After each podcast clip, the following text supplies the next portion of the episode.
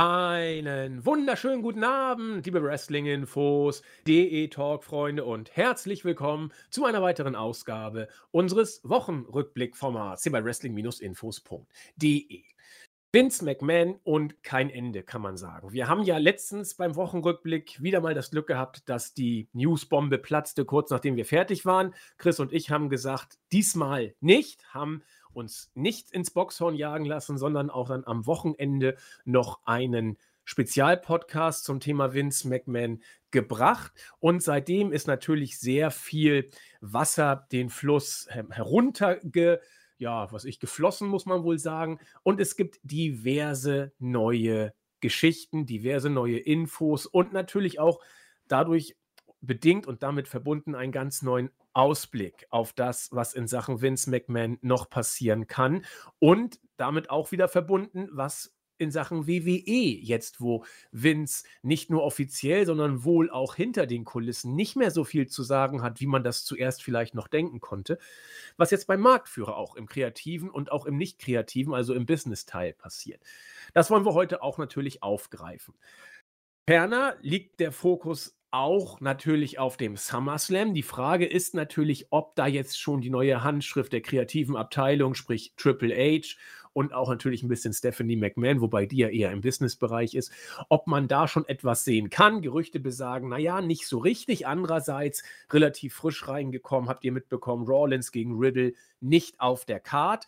Und es wird gemunkelt, dass das wohl auch so ein bisschen auf Hunter zurückzuführen sei, der wohl dann doch schon etwas früher mit dem, ja, Anbringen der eigenen Handschrift loslegen möchte. Ob das so ist und äh, wie weit das noch gehen kann, auch darüber wollen wir sprechen. Also steht der heutige Podcast ganz im Zeichen der Affäre Vince McMahon und dem Ausblick auf den SummerSlam. Das heißt, es gibt viel zu besprechen. Das wollen wir natürlich auch machen. Das mache ich einmal mit der bekannten Stimme aus Wien. Ich hoffe mal, dort ist das Wetter etwas besser als hier. Hier ist es nämlich ziemlich bewölkt. Wir haben keine 20 Grad mehr. Und eben beim Joggen habe ich fast schon gedacht, mir noch ein Jäckchen überzuziehen, habe es dann aber doch gelassen. Wie ist es denn in Wien? Das sagt uns jetzt der Christian, unser Chris. Ja, wunderschönen guten Tag. Wolkenlos. Also ich äh, muss sagen, ich kann mich tatsächlich nicht beschweren. Ähm, warmes Wetter. Es hat gestern hart geschüttet und äh, war es dann auch sowas wie kalt, je nachdem, wie man das äh, mit Leuten kommunizieren will. Aber ich bin sehr happy. Also es ist wolkenlos, die Sonne strahlt hier hinein und ähm, mit guter Laune gehen wir da in die SummerSlam Preview mit guter Laune. Das machen Chris und ich ja sowieso immer.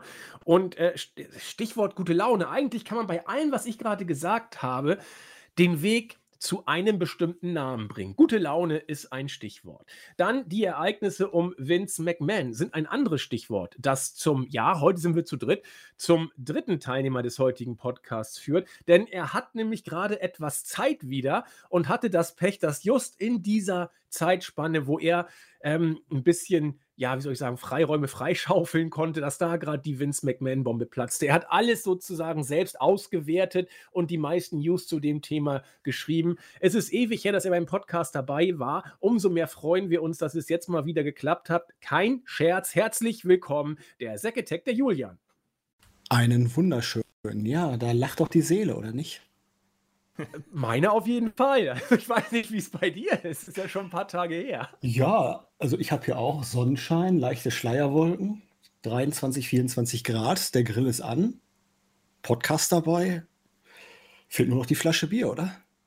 Ja, ich wollte eigentlich ja schon eins aufmachen, aber jetzt ist es nicht mehr in Griffweite. Hast du, hast du was da? Ja, im Kühlschrank. Ja, genau, da habe ich auch eins. Allerdings ist der Kühlschrank nur eine Armlänge entfernt. Ja gut, ich müsste schon noch ein bisschen stapfen, nochmal das Stockwerk wechseln und das ist in meinem Alter nicht mehr so einfach.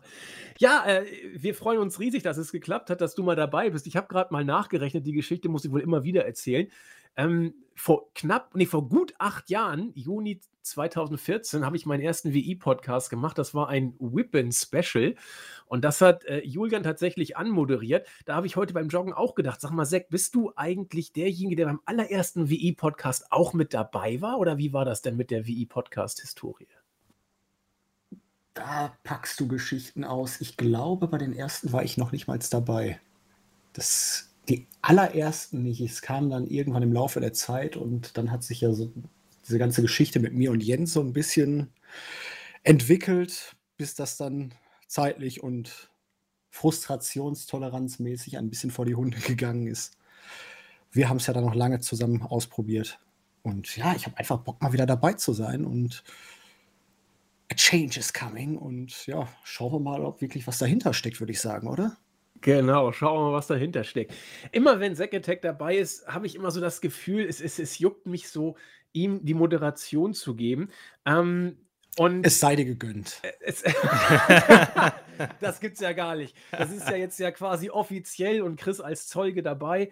Äh, ich, ich darf moderieren, obwohl Zack dabei ist. Das ist ja, also jetzt, jetzt habe ich es wirklich geschafft. Ja, jetzt bin ich äh, ganz oben angekommen. Ja, ähm, aber trotzdem werden wir heute den guten Julian sehr häufig zu Wort, jetzt quietschig und knarrig hier so komisch mit meinem Chefsessel, sehr häufig zu Wort kommen lassen, denn ich habe es ja schon angedeutet, äh, er war derjenige, der in den letzten Tagen, meist in den Morgenstunden, äh, Julian und ich sind beides äh, Frühaufsteher und deswegen war er eben sehr früh schon immer dabei, die News zusammenzuarbeiten. Ähm, er war eben dabei, alles sozusagen frisch aus dem News-Ether zusammenzusammeln und zu WI-News dann zusammenzupacken und auch gleich zu bewerten. Und ich glaube, Chris und ich haben damals im Podcast, damals ist gut, letzten Samstag, gesagt, also wenn ein Vince McMahon geht, dann macht er das bestimmt nicht aus äh, Faulheit oder weil er jetzt andere Interessen hat. Das heißt, wir haben da schon geungt, irgendwas ist wohl am Horizont zu erkennen und es wird nicht nur im Bereich einer Lappalie anzusiedeln sein. Es könnte auch strafrechtlich was nachkommen, denn sonst würde ein Vince nicht gehen. Denn wenn er geht, dann will er die Company schützen und er will bestimmten Sachen ausweichen, die da kommen. Und genauso scheint es jetzt zu sein. Der neue Wall Street Journal Artikel ist noch nicht raus. Er wird aber bald kommen. Zack und ich haben eben schon mal ein bisschen das Netz durchforstet. Wir sind äh, also damit dabei, stündlich damit zu rechnen gefühlt. Und da wird es wohl, ja, also wenn man es strafrechtlich festmachen will, könnte das Wort Untreue vielleicht in den Mund genommen werden. Wir halten uns da zurück, weil wir den Artikel noch nicht kennen. Aber bisher hieß es immer, dass Vince McMahon dieses viel zitierte Schweigegeld in Millionenhöhe aus eigener Tasche bezahlt haben soll. Wenn man jetzt die neuesten Infos liest, soll es wohl doch komplett anders sein. Und da kommt man dann wirklich in Bereiche, wo wir uns mit wirtschaftlichen äh, ja, Normen auseinandersetzen müssen, auch äh, strafrechtlicherseits vielleicht. Äh, er soll es jetzt wohl tatsächlich zunächst erstmal aus der WWE-Kasse genommen haben und in den Büchern nicht auftauchen ja, lassen haben, um diesen Wort, diesen Satz ein bisschen zu Ende zu bringen. Und das ist natürlich schon so eine Geschichte. Wenn ich Zack schon mal dabei habe, muss ich ihn natürlich auch dazu fragen, beziehungsweise ihm äh, das Wort geben. Man hat doch jetzt den Stand, Julian, dass es wirklich WWE-Gelder sind, bezüglich derer Vince dann gesagt hat, ja, irgendwann würde ich es dann mal zurückzahlen wollen. Deswegen packen wir es auch gar nicht erst in die Bücher. Wenn das so ist, dann ist das doch ein starker Tobak in Anführungszeichen? Oder sind da noch irgendwelche Details, die ich vielleicht sogar vergessen habe, gerade zu erwähnen, die du vielleicht noch weiter ausführen könntest? Deine Meinung dazu? Ja, ich bin mir ja grundsätzlich nicht ganz sicher, wie die ganze rechtliche Geschichte da aussieht, gerade bei börsennotierten Unternehmen. Es scheint ja wirklich so zu sein, dass von 2006 bis 2022, also diese 14,6 Millionen insgesamt als nicht deklarierte Ausgaben in den Bilanzen drin waren. Und jetzt muss Vince halt das Ganze zurückzahlen. Teil davon hat er wohl schon zurückgezahlt. Die Frage, die sich mir die ganze Zeit gestellt hat, und da habe ich bis jetzt auch keine Antwort drauf gefunden, die Jahresabschlüsse werden letztendlich ja abgenommen. Es ist ein börsennotiertes Unternehmen. Es gibt am Ende immer einen Börsenabschluss. Es gibt einen Jahresprüfer, der das Ganze unter die Lupe nimmt.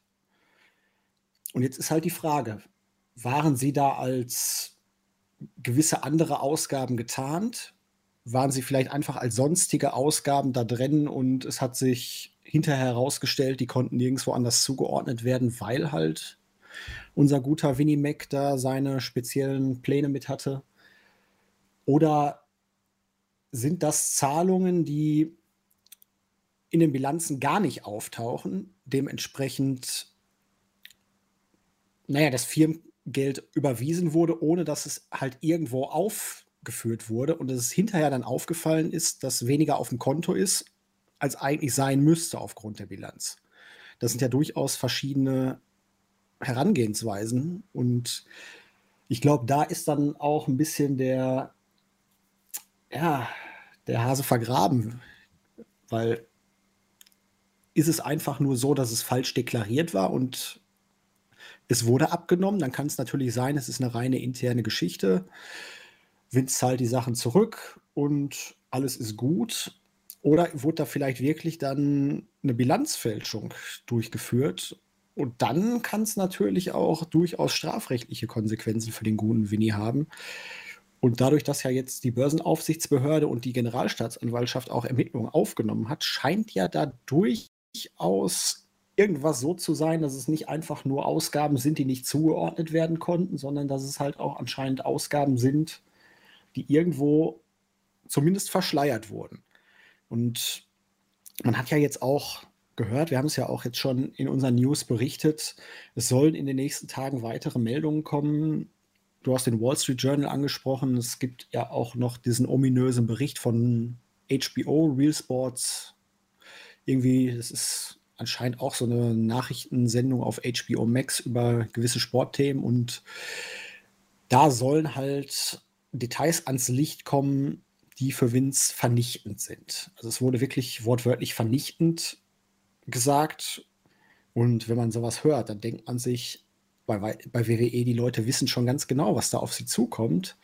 Das wird wahrscheinlich auch der Stein des Anstoßes gewesen sein, damit am Ende der Rücktritt wirklich durchgezogen werden konnte, weil Vince wird das Ganze nicht freiwillig geräumt haben. Und man bereitet sich halt jetzt wirklich kontinuierlich damit darauf vor, gerade auch mit diesen ganzen positiven Meldungen, die man jetzt kreiert hat, das, was da noch kommen mag, schon mal im Vorfeld ein bisschen abzufedern, abzumildern. Man hat Konsequenzen gezogen, man hat eine neue Führung installiert, man möchte viele Veränderungen, gerade auch in Richtung Verhaltenskodex einführen die sich deutlich von dem unterscheiden, was bisher da ist. Und schaut euch den Aktienkurs an. Ne? Er geht nach oben. Rein theoretisch hat Vince Geld verdient mit seinem Rücktritt. Natürlich nur, wenn er die Aktien jetzt verkaufen würde, aber rein theoretisch. Das, das ja, aber da müsst du beim wieder müsste man über Börsenbetrug vielleicht eventuell nochmal nachdenken. Aber ich finde deinen Ansatz eben, äh, den du gebracht hast, sehr, sehr interessant äh, die Ausgaben, die nun irgendwie ja da deklariert worden sein müssen, das irgendwas muss da sein. Denn so viel weiß ich aus äh, meinem Grundwissen über Buchführung auch noch. Äh, eine Bilanz fängt an mit einem bestimmten Bestand in Sachen äh, Konto Bank und äh, sie endet mit einem bestimmten Bestand in Sachen Konto Bank. Und äh, ein, ein Bank Kontostand kann man ja nun nicht irgendwie äh, manipulieren. Der ist ja nun mal da. Den kann man ja sehen. Und alles, was äh, von dem Anfangsbestand, seit dem Anfangsbestand bis hin zum Endbestand an Abgängen und Zugängen da ist, das muss irgendwie zugeordnet worden sein. Und wenn jetzt Geld vom Bankkonto runtergegangen ist, äh, dann wird man sagen müssen, ist das eine, Ein äh, ist das eine Ausgabe oder ist es äh, Entschuldigung, wenn Geld runtergeht, muss man sagen können, ist es eine Ausgabe und wenn Geld reingeht, ist es eine Einnahme oder, oder was ist das? Man muss es irgendwie zumindest deklarieren. Das heißt, man kann nicht sagen, das Geld geht runter von der Bank, aber wir wissen nicht, was es ist. Das funktioniert nicht. Das heißt, irgendwie wird es als eine Ausgabe wohl deklariert worden sein. Keine Ahnung, ob es eine sonstige ist oder eine noch nicht spezifizierte. Weiß ich ehrlich gesagt nicht, wie das geht. Da hört es dann bei meinem Grundwissen auf. Aber irgendwie wird man es äh, ja buchführungsmäßig erfasst haben. Das funktioniert ja gar nicht anders. Und diese Sache, dass man sagt, Vince nimmt das aus seinem Unternehmen, äh, aus seinem ist ja schon mal falsch, aus dem Unternehmen WWE raus, als so eine Art Privatentnahme und zahlt es dann später zurück das funktioniert so auch nicht. Also wenn ich ein Einzelunternehmen habe, dann kann ich Geld aus meinem Einzelunternehmen rausnehmen als eine Privatentnahme und dann wirkt sich das steuerrechtlich aus. Ähm, das kann man machen. Bei Aktiengesellschaften kann man das gar nicht machen. Da kann der äh, Vorstand oder bei einer GmbH, der Geschäftsführer, der kann nicht einfach sagen, ja, ich nehme mal Geld privat raus und ich zahle es dann mal zurück. Das funktioniert so einfach eben nicht mehr, sodass selbst wenn Vince von Anfang an vorgehabt hat, dass er das Geld zurückzahlt. Und es vielleicht ja auch sogar schon zum Großteil gemacht hat oder zu einem bestimmten Teil gemacht hat, ändert das nichts daran, dass er Geld als Vorstand einer Aktiengesellschaft oder wie das Pendant in Amerika dann eben auch dann heißen mag, äh, rausgenommen hat. Und das geht zumindest nach deutschem Recht, so wie ich die Grundzüge kenne, eben nicht so ohne weiteres. Und das ist allein schon da, ist man im Bereich der wirtschaftlichen Ungereimtheiten. Und das, die Frage, die Seck aufgebracht hat, finde ich sehr interessant. Wie hat man das in den WWE-Büchern ausgewiesen? Und da werden Steuerberater und Wirtschaftsprüfer und äh, Anwälte die werden da irgendwie drüber geguckt haben, vollkommen richtig. Und irgendwie werden die da ja auch was zu gesagt haben, irgendwas geraten haben oder was auch immer. Und ich glaube, da fängt jetzt die juristische Aufarbeitung erst richtig an. Wenn es wirklich so ist, dass äh, Vince Geld rausgenommen hat zu privaten Zwecken, und das ist nun mal ein privater Zweck, nach dem, was man jetzt weiß, dann hat er ein Problem. Soweit kann man, glaube ich, äh, gehen. Und äh, eine Staatsanwaltschaft fängt nicht aus Spaß mit einem Ermittlungsverfahren an. Das macht die nur dann, wenn hinreichende Anhaltspunkte dafür da sind, dass ein strafrechtlicher Anfangsverdacht gegeben ist. Und alleine schon, dass das Ermittlungsverfahren aufgenommen wurde, zeigt, dass die Staatsanwaltschaft einen solchen Anfangsverdacht mit hinreichender Wahrscheinlichkeit als gegeben ansieht. Und äh, da geht es jetzt los.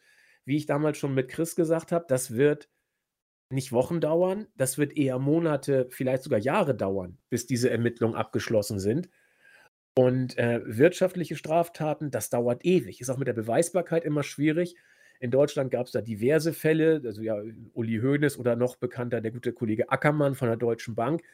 Die Älteren werden sich erinnern. Äh, sowas dauert. Und das ist auch mit der Beweisbarkeit nicht so einfach. Und vielleicht liegt dabei Vince eine gewisse Chance, dass er sich dann auf den Rat seiner Anwälte und Wirtschaftsprüfer dann verlassen hat, die ihm vielleicht geraten haben mögen, so wird er es bestimmt darstellen, das kannst du machen, das ist in Ordnung. Ja, und das wird alles jetzt aufzuarbeiten sein. Und genau wie Julian sagte, da liegt der Hase, glaube ich, tatsächlich im Pfeffer oder da liegt der Hund begraben oder wie Julian es gerade kombiniert hat, da liegt der Hase begraben. Kann man so was. äh, darf ich da auch noch mal kurz eingrätschen? Gerne immer, die Blutgrätsche. Es ist ja auch so, ich weiß jetzt, wie gesagt, ich kenne mich auch im amerikanischen Firmenrechtssystem nicht so wirklich aus, aber gerade bei so einer Aktiengesellschaft ist es ja auch so, dass normalerweise Zahlungen ab einem gewissen Betrag genehmigungsbedürftig sind vom Aufsichtsrat. Ja. Und dementsprechend ist das auch nochmal eine Komponente, die man Stimmt. bei der ganzen Sache beachten muss ich weiß jetzt nicht, ob die Grenze bei einer halben Million, bei einer Million oder was auch immer liegt, aber je nachdem, was für Zahlungen da geleistet wurden, kann es ja durchaus sein, dass sie eine Höhe hatten, die vom Aufsichtsrat mit Mehrheitsentschluss genehmigungsbedürftig war. Und wenn dem so sein sollte, hängt vielleicht ja nicht nur Vince McMahon bald irgendwo ja. an der Anklagebank. Eben, also da, da müsste man jetzt, und das wird, glaube ich, jetzt alles genau aufzubereiten sein. Wer hat was gewusst, wer hat was entschieden und wer war beraten oder auch nicht beraten in dieser Hinsicht? Und was haben die Anwälte und Wirtschaftsprüfer da noch ähm, für eine Rolle gespielt? Und das wird, glaube ich, also da können wir jetzt noch ein paar Podcasts ins Land ziehen lassen, bis da Sachverhalte aufbereitet werden. Der nächste Stein des Anstoßes wird, ähm, der Wall Street Journal Artikel sein, der nächste, der kommt. Er ist für diese Woche angekündigt. Bisher ist er nicht da. Das heißt, wir können davon ausgehen, dass er entweder kurz danach oder während dieses Podcasts noch veröffentlicht wird. Das wäre ja in der Tradition, dass die großen News immer kommen, kurz nachdem wir hier fertig sind. Ja, also heikles Thema. Für, für Vince wird es jetzt eng und es war eigentlich schon absehbar, dass es so kommen könnte denn von selbst würde der sonst nicht die Brücke räumen. Mittlerweile ist auch klar, wie es im kreativen Bereich weitergeht. Ähm, Hunter ist bereits intronisiert. Stephanie, seine Frau, ist ähm, als CEO jetzt auch schon in Charge. Und ja, also es läuft jetzt. Da ist natürlich die Frage, da würde ich äh, Christian als erstes mal zu äh, ähm, befragen wollen, weil zur Personalgewinns haben wir ja schon mehr als genug gesagt. Die Frage, die sich jeder stellt, Chris und dann äh, Julian, wird jetzt mit Hunter alles besser? Nach dem, was man weiß, soll aufgrund von Hunter das Match Riddle gegen Rollins beim SummerSlam von der Card genommen sein. Er hat wohl andere Ideen dafür. Das heißt, wenn dem so sein sollte, wird Hunters Handschrift schon ein bisschen deutlicher. Ähm, Chris kann ja mal sagen, wie die aktuelle Raw-Ausgabe war. Jetzt nicht im, nicht im Detail durchgehen, aber vielleicht war da ja schon was spürbar. Und falls ja oder falls nein, unabhängig davon, wird künftig etwas spürbar sein durch Hunter. Wenn ja, besser oder schlechter. Viele Fragen, ein Chris. ja, vielen Dank. Ähm, ja, grundsätzlich äh, kann man Raw zusammenfassen. Man kann ein paar Kleinigkeiten eventuell Triple H ähm, ankreiden, aber hm, das wirkt für mich wie schon ein fertiges Skript von äh, Mr. McMahon oder Vince, je nachdem, ähm, das noch übrig geblieben ist in irgendeiner Schublade. Ja. Ähm, interessant irgendwie vielleicht, dass die Show mit einem Brawl angefangen hat. Ob das jetzt irgendwie was Cooles ist oder eine komplett neue Handschrift von der WWE, darf jeder für sich entscheiden. Ähm, sonst war für mich alles wie beim Alten. Grundsätzlich aber etwas mehr Wrestling, würde ich behaupten, mit einem sehr langen 20-minütigen Main Event. Ähm, ein blutiger Montez Ford, das man jetzt nicht irgendwie wie früher panisch äh, abgewischt hat, sondern die Kamera hat eiskalt draufgehalten. Darf jeder für sich äh, selbst entscheiden, ob das jetzt alles Zufall war oder wir vielleicht zu viel in, hineininterpretieren wollen. Also würde ich mal behaupten, Raw mit ganz kleinen Ausnahmen war alles das Gleiche. Ich persönlich behaupte auch, dass die ominöse Handschrift von Triple H sowieso erst nach Clash of the Castle zu sehen sein wird, weil ich gehe, auch wenn man das nicht glauben mag, davon aus, dass Vince noch bis dahin selbst irgendwelche Pläne den Leuten ins, Ge ins Gewissen geredet hat. Ähm, Triple H, der Heilbringer der WWE, ja, also ich muss sagen, ich habe mich ein bisschen umgesehen und habe ein bisschen gelesen bei uns und auch bei den sozialen Medien und Triple H wird großteils sehr positiv angenommen, ja, also man ist sehr optimistisch und fordert eigentlich grundsätzlich, dass das, dass 80 Prozent des AEW-Rosters wieder zurückkehren äh, und man NXT äh, Schwarz und Gold einfach auf Raw überträgt. Äh, ja, ich kann das schon nachvollziehen, klar. Ich äh, muss sagen, dass, ähm, und vielleicht äh, kann ich den Andi da auch mit hineinnehmen, die Tag Team Matches bei den NXT Takeover waren natürlich eine absolut äh, grandiose Zeit, eine wunderschöne Zeit und generell waren die Takeover selten mal schlecht, ja. Ähm, und wir haben auch damals ein bisschen schon über die Möglichkeit gesprochen, ja, Mann, das wird ja richtig geil, wenn äh, Triple H irgendwann übernimmt. Dann wird es ja genau so sein wie hier. Aber weiß nicht, äh, wenn man schon so lange irgendwie bei WWE ähm, die Zeit verbracht hat, ähm, ist man, ist bei mir große Skepsis, ja, ein Wort, das wir sehr gern benutzen bei diesem Podcast, äh, vorhanden. Ähm, weil WWE einfach, glaube ich, auch eine Maschine geworden ist, die auch unabhängig vom WWE weiß, was sie bieten wollen und dass das, was sie bieten, ähm, für die entsprechenden Leute sehr viel Geld bedeutet. Ähm, Julian hat es angesprochen, Vince McMahon hat einfach wieder Geld gemacht, obwohl, obwohl er die Company verlassen hat, verlassen musste, darf jeder auch äh, selbst wählen. Und ich glaube auch, dass dieses Produkt, äh, je nachdem, wann für Leute es schlechter wurde, äh, sich in eine Form gebracht hat, wo auch die Leute, die reinkommen und durch den Tornado gehen und vielleicht daraus herauskommen, genau wissen, was sie zu tun haben und wie viel sie tun dürfen. Ja? Und ich schätze auch Triple H so ein. Ja? Also NXT, Schwarz und Gold, ähm, hat ja auch, wurde dadurch geprägt, dass, glaube ich, alle Jahrzehnte mal die Wrestling-Welt in einem gleichen Zeitraum Superstars hervorbringt, die absolut unglaublich sind.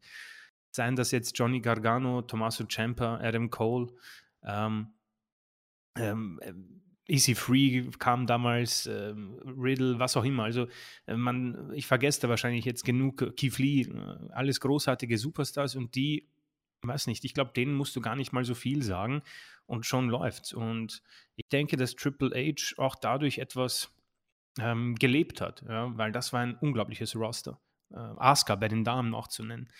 Ähm, und äh, man hat aber auch schon gemerkt, gegen Ende, wo Triple H auch noch da war, hat NXT auch ein bisschen was verloren. Man hat äh, gemerkt, dass man es nicht geschafft hat, irgendwie auf dieser Welle weiter zu surfen, ja. Und man hat auch erkannt, dass gewisse Dinge nicht so wirklich gut funktionieren und äh, man hat dann auch schon ein bisschen mit Zweifel an Triple H ähm, gelebt. Wie viel da jetzt auch Vince McMahon schon seine Finger im Griff hatte, das weiß ich nicht. Generell, um das abzuschließen, äh, um es weiterzugeben, die Thematik, ähm, es kann definitiv sein, dass gewisse Dinge, Aspekte im WWE, in der WWE-Welt ähm, besser sind, definitiv. Ähm, aber ich glaube, dass wir, oder nicht wir generell, äh, die Leute vorsichtig sein sollten mit der Hoffnung, dass das jetzt das Produkt wird, was sie oder er erwartet. Unabhängig davon, was es ist. Ich weiß, um ehrlich zu sein, auch nicht, was man genau erwartet. Ich weiß, was ich erwarte. Und das werde ich nicht bekommen, definitiv nicht. Da müsste ich zum äh, Kollegen, äh, zum AEW-Kahn gehen, dann bekomme ich das, was ich will. Ich persönlich glaube einfach, dass USA Network, Fox, Peacock ähm, und welche Sponsoren auch dahinter stecken, genau wissen, was sie verlangen und genau wissen, was WWE bietet. Und das ist auch ein bisschen unabhängig von Vince oder Triple H anzusehen. Da würde ich, äh, Entschuldigung, Julian, du hast, dich schon entmutet. Ja, also der Chris hat einige sehr interessante Punkte angesprochen und ich denke mal, niemand von uns kann voraussehen, wo es hingeht. Ich glaube schon, dass vieles besser werden wird, aber im Hinblick auf das aktuelle Produkt. Ich glaube, es hat ja Triple H selber mal gesagt, ich, es ist, mag, ich glaube, ein paar Jahre her sein. NXT zu dieser Zeit hatte gerade seinen Auftrieb, war für uns oder an uns gemessen wirklich das super geile Megaprodukt. Aber da hat Triple H schon gesagt, das ist NXT, das ist was anderes, das lässt sich nicht auf Raw und SmackDown übertragen, eins zu eins.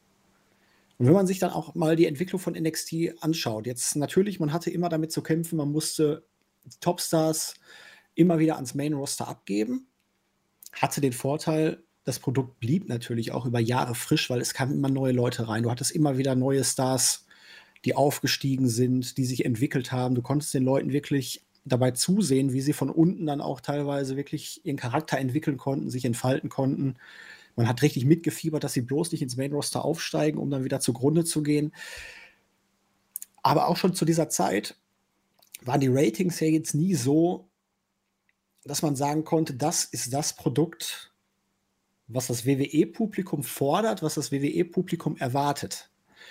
Und man kann den Bogen jetzt natürlich zu den Wednesday Night Wars mit AEW spannen. Man kann auch das Ganze auf Dynamite übertragen. Schaut euch Dynamite an. Für mich ein absolut großartiges Produkt. Die einzige Wrestling-Show, die ich wirklich regelmäßig noch ungespoilert schaue. Aber man hängt jetzt seit einem Jahr ungefähr an dieser eine Million Marke vielleicht einmal im Monat oder alle zwei Monate kratzt man mal dran. Ansonsten befindet man sich irgendwo bei 850, 950.000 Zuschauern.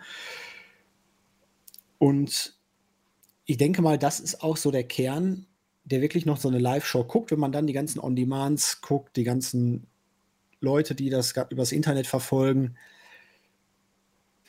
lass es dann vielleicht zwei, zweieinhalb Millionen sein.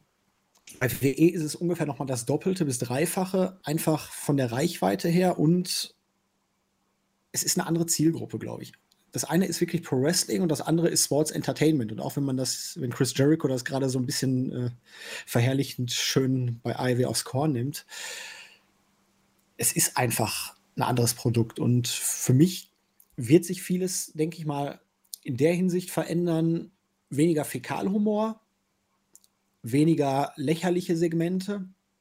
Ganz wirst du sie nicht rauskriegen. Selbst AEW hat teilweise jetzt schon so einen Käse gebracht, dass die Leute damit Kuchen beworfen haben und sowas. Das, das, das ist eigentlich eher so ein, dieser klassische WWE-Humor, wie man ihn kennt. Aber ich glaube, von solchen Sachen werden wir in Zukunft deutlich weniger sehen. Es wird deutlich weniger Rematches geben. Ich denke, man wird das Ganze wieder ein bisschen konsequenter erzählen ein bisschen kontinuierlicher, vielleicht auf große Matches mehr hinarbeiten, als jetzt beispielsweise nehmen wir jetzt die vergangene Raw-Ausgabe, die Mysterios gegen Baylor und wie heißt der andere nochmal? Priest. Priest, genau, danke. Nur um es dann beim SummerSlam mit einer anderen Stipulation vielleicht jetzt nochmal zu bringen oder die ganzen Street Profits gegen Usos-Matches. Ich weiß gar nicht, wie viele wir in den vergangenen Monaten hatten. Es müssen Dutzend gewesen sein. In jedem Fall denke ich einfach, dass das Ganze jetzt wieder ein bisschen kontinuierlicher wird. Es wird ein bisschen so sein, dass man sich vielleicht nicht nur auf Roman Reigns und noch zwei, maximal drei weitere Leute fokussiert, sondern durchaus jetzt mal wieder guckt, wo kann man neue Stars aufbauen, wen kann man wieder einen neuen Anstrich verpassen. Man hat ja jetzt gelesen, dass Finn Baylor einen großen Push kriegen soll, dass man versucht, Sascha Banks zurückzuholen.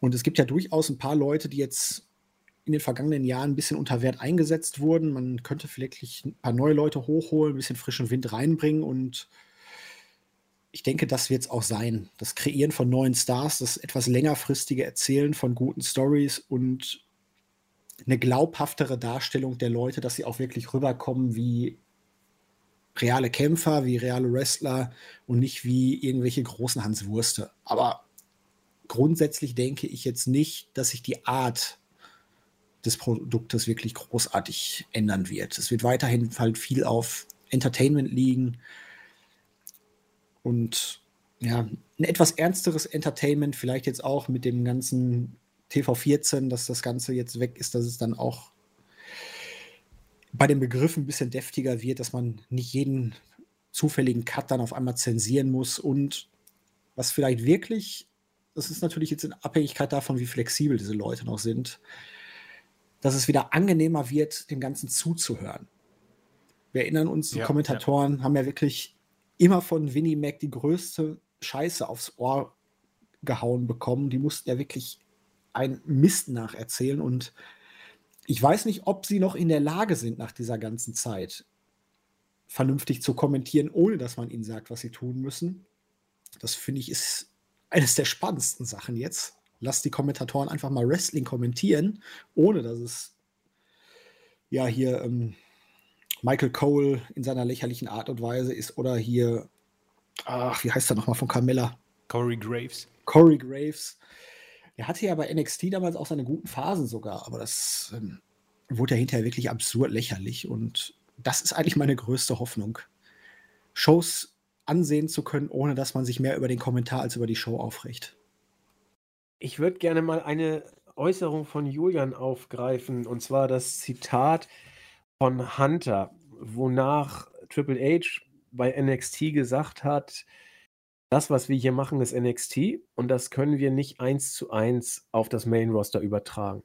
Mein spontaner Gedanke, als ich dieses bekannte Zitat jetzt nach einigen Jahren eben aus Julians Mund wieder vernommen hatte, war wirklich, warum denn nicht? Warum kann man es nicht eins zu eins aufs Main Roster übertragen? Der Grund oder die Antwort auf diese Frage, die wird bis vor ein paar Tagen noch Gültigkeit gehabt haben, nämlich dahingehend, weil im Main Roster einfach Vince McMahon Spots Entertainment haben will.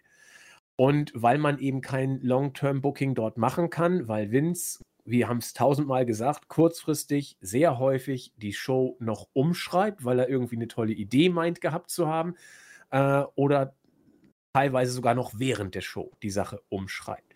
Natürlich kannst du da A, kein konsequentes Storytelling betreiben und natürlich kannst du beim Sports Entertainment aller Vince äh, auch äh, nicht dieses, äh, sag ich mal, konservative Wrestling-Booking aller NXT durchziehen. Aber Vince ist jetzt nicht mehr da. Und wenn man sich dann fragt, wo sind denn die großen Unterschiede zwischen NXT und dem ähm, Sports Entertainment des Main Rosters, dann wird man sagen können, natürlich, äh, wenn man Vince und Triple H vergleicht, sind das massig, eine ganze Menge. Wenn man aber NXT und Professional Wrestling mal als Maßstab nimmt, dann sind da gar nicht große Unterschiede, sogar fast gar keine mehr. Ähm, und für mich ist AEW äh, Professional Wrestling natürlich Julian hat es eben gesagt, da gibt es auch mal diese, ich sag mal, Entgleisung mit äh, Kuchen ins Publikum oder in die äh, anderen Wrestler werfen oder solche Geschichten. Äh, das ist allerdings nichts, was man, glaube ich, Main Roster WWE und Vince McMahon ankreiden kann.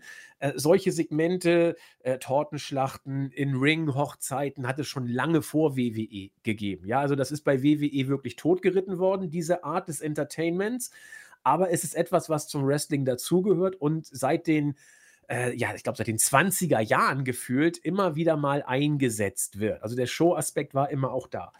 Das heißt, vor diesem Hintergrund hätte ich unter den jetzt gegebenen Umständen überhaupt keine Bedenken, dass äh, konservative NXT-Booking, ich nenne es mal konservatives NXT-Booking, weil es eben so klassisches Wrestling-Booking war, so wie viele von uns es ja auch toll fanden, Äh, warum soll man das jetzt nicht einfach aufs Main Roster überziehen? Du kannst ja die ganzen Show-Effekte bringen. Du kannst die Leute natürlich ein bisschen mehr larger than life inszenieren. Warum denn nicht?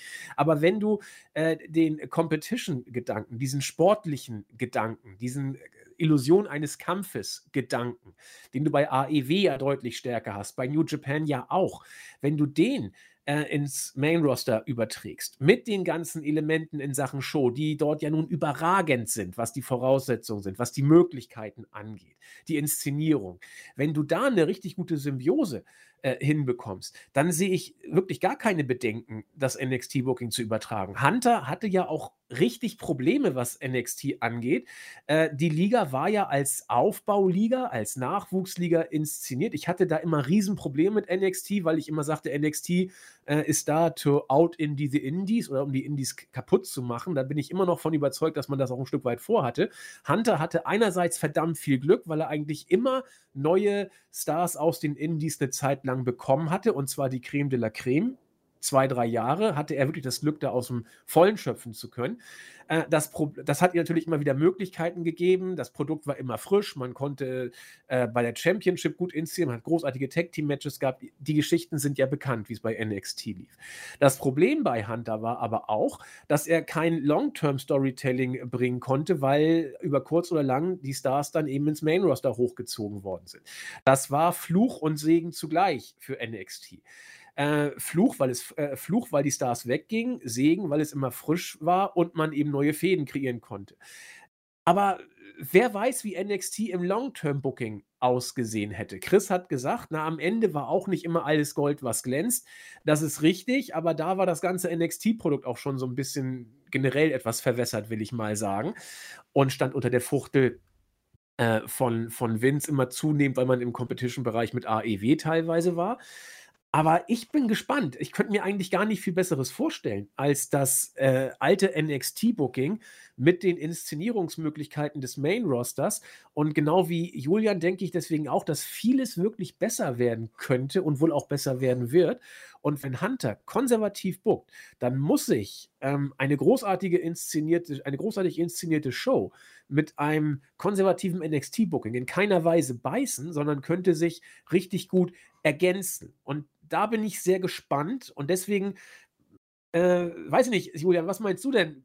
Beißt es sich, das NXT-Booking? Weil du meinst ja auch, es, es ist nicht übertragbar. Gilt die These noch? Ist es immer noch so, dass das NXT-Booking nicht mehr aufs Main-Roster übertragbar ist, wegen Sponsoren, Erwartungshaltung der Fans? Oder meinst du, dass man das vielleicht doch machen könnte und es wird vielleicht gar nicht so auffallen? Ich denke, das funktioniert nicht so, wie man sich das vorstellt, weil das Publikum von WWE auch einfach ein anderes ist. Es hat eine andere Erwartungshaltung. Es klingt jetzt vielleicht ein bisschen böse, wenn ich das sage, aber es hat auch eine andere Aufmerksamkeitsgroßteil. Was, was, erwartet das Publikum denn? Frage ich mal so, weil Chris und ich erwarten gar nichts vom Main Roster mittlerweile. Ja, also man muss ja wirklich die Leute unterscheiden, die sich im Internet über jede Show aufregen da gehören wir ja durchaus äh, auch hin und wieder zu. Die Keyboard Warriors, ja. Ähm, aber man muss halt auch die Leute gucken, die trotzdem diese mindestens 1,5 Millionen, die eigentlich jede Woche noch einschalten und die Leute, die dann auch wirklich noch die Tickets kaufen und zu den Shows gehen und die ja auch bis zuletzt immer gelacht haben, wenn da irgendein komischer Kram passiert ist, die Vince McMahon bis aufs Blut gehuldigt haben bei seinen verstörenden Auftritten zuletzt. Und es ist halt auch eine Generation, die, die was anderes sehen wollten, die haben ihre Alternative, denke ich mal, gefunden. Und die, die jetzt noch da sind, die sind grundsätzlich, so denke ich einfach, zufrieden mit dem, was man anbietet. Mal mehr, mal weniger, aber es ist durchaus, ich halte es nicht für ausgeschlossen, dass man alte Fans zurückgewinnt, die jetzt vielleicht verloren gegangen sind in den letzten paar Jahren, einfach dadurch, dass sich das Produkt nicht zum Guten verbessert hat. Ähm, Long-Term-Booking, konsequentes Darstellen, ähm, glaubhaftes Darstellen der Leute fände ich großartig. Denke ich, kann man auch so machen. Ob das für die Zielgruppe WWE am Ende das ist, was dann auch den Erfolg bringt, lass uns doch einfach mal überraschen. Schauen wir mal, was es gibt. Und vielleicht heißt es ja nächsten Monat doch, Disney hat WWE gekauft und Tja, dann hat zumindest Sascha Banks gute Aussichten, oder? ja, ich, ich, bin, ich bin tatsächlich auch gespannt, wie, wie es da weitergeht. Weil das, was Julian gerade sagte, äh, die WWE-Fans im Main-Roster haben ein gewisses, eine gewisse Erwartungshaltung.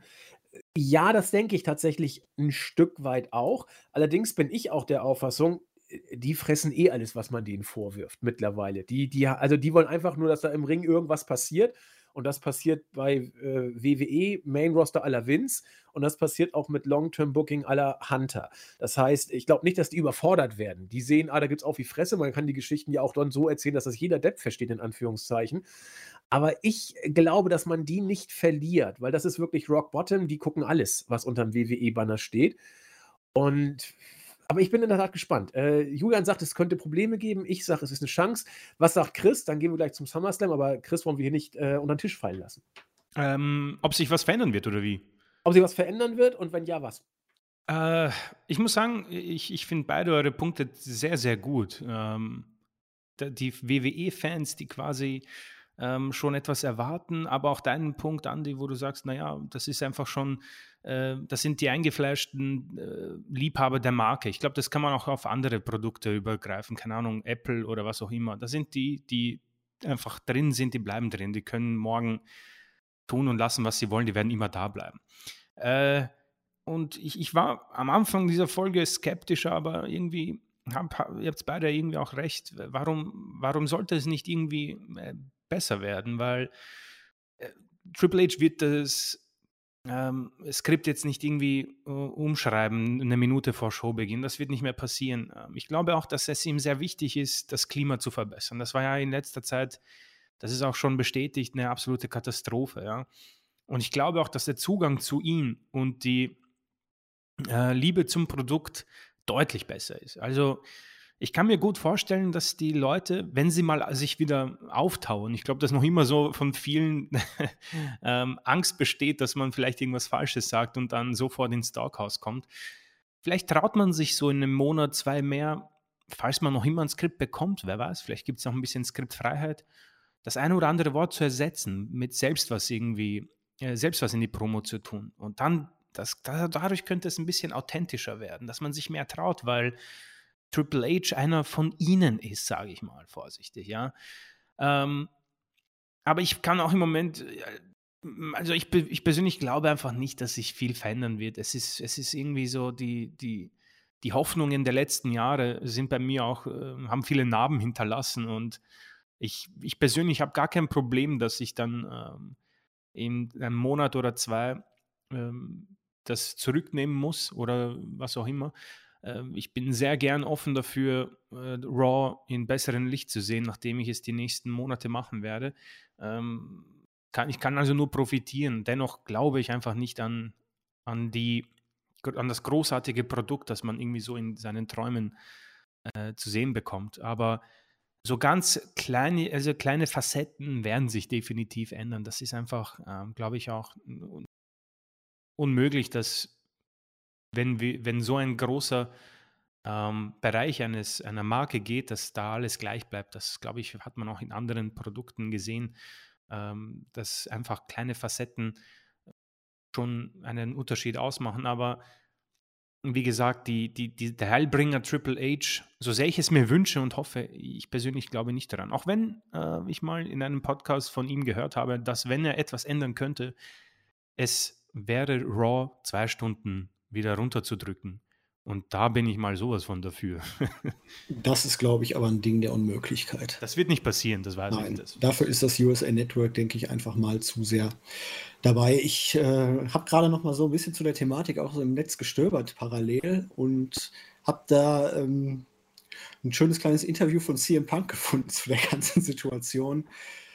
Und ja, wir kennen alle CM Punks Historie mit Vince McMahon, mit Triple H, mit WWE und ja, der gute Phil Brooks ist nicht der Ansicht, dass sich irgendwas ändern wird und ist fest davon überzeugt, dass auch Vince weiterhin seine Händchen im Spiel haben äh, wird und zeigte das Ganze dann auch ganz gut am Beispiel mit der Brock Lesnar-Geschichte bei der vergangenen SmackDown-Ausgabe, als Lesnar erst abgehauen ist und dann vermutlich, so wird ja zumindest gemunkelt, nach Zahlung einer weiteren Prämie dann doch noch zurückmotiviert werden konnte Und während das halt von den Kommentatoren auch in keinster Weise erwähnt wurde, dass Brock Lesnar hier beispielsweise auch die Fans im Stich gelassen hat, während es zum Beispiel bei Naomi und Sascha Banks der Fall war, wo Punk dann auch relativ deutliche Worte wählt, von wegen äh, Stiefellecker und was auch immer. Ja, also ich denke mal, die nächsten Wochen werden auf jeden Fall sehr spannend werden. Aber hallo, wobei man auch sagen muss, äh, Punk und Hunter und auch Punk und Steph sind auch jetzt nicht so die allerbesten Freunde, ne? Das muss man in dem äh, Blickwinkel sehen. Aber das ist schon ist wohl richtig. Aber ist schon interessant, was, was äh, Punk da sagt. Und das muss man eben auch, also ich, ich glaube auch, es wird wirklich, es wird schlicht entscheidend sein, wir können noch so über Main-Roster-Möglichkeiten und das, was Hunter bewirken könnte oder auch nicht bewirken könnte, ob das NXT-Booking übertragbar ist oder nicht und wie das WWE-Publikum das aufnimmt oder auch nicht aufnehmen wird. Das, das sind alles Hirngespenste. Alles hängt schlicht von dem Faktor ab, wie sehr ist Vince jetzt angeschlagen. Denn er kann ohne Probleme über die Mehrheit der Aktien, über die Tatsache, dass seine Tochter jetzt CEO und sein Schwiegersohn Creative Chief ist sozusagen, kann der immer noch einen Einfluss nehmen ohne Ende auf das Produkt. Es wird alles darauf ankommen, wie sehr ist das, was Julian sagte, was noch an vernichtenden News kommt, auch wirklich vernichten. Wenn WWE, das habe ich im letzten Podcast gesagt und ich sage es wieder, wenn WWE aufgrund der Schwere der rechtlichen, vielleicht sogar strafrechtlichen Geschichten, die da im Raum stehen, es gar nicht anders kann, um den Brand zu schützen, sich von Vince lossagt und Vince noch ganz, ganz intensive juristische Konsequenzen noch auf sich zukommen sieht, dann und erst dann haben wir die Grundlage, ähm, dass man über das wirklich reden kann, was wir gerade hier gemacht haben. Das heißt, alles, was wir gemacht haben, ist, äh, ja, wie soll ich sagen, Kaffeesatzleserei, solange nicht klar ist, was mit Vince passiert.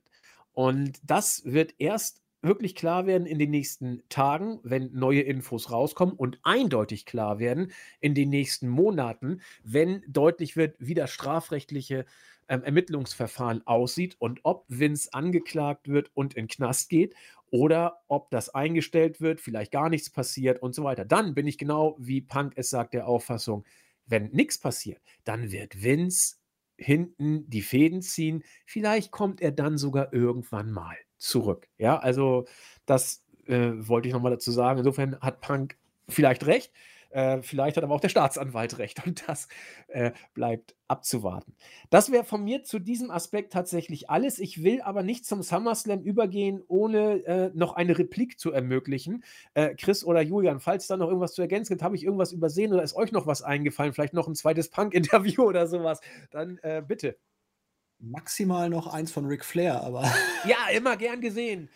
Ja, I wasn't happy about it at all. I love Vince McMahon. I don't know what he's doing right now, but I feel like he'll have a hard time.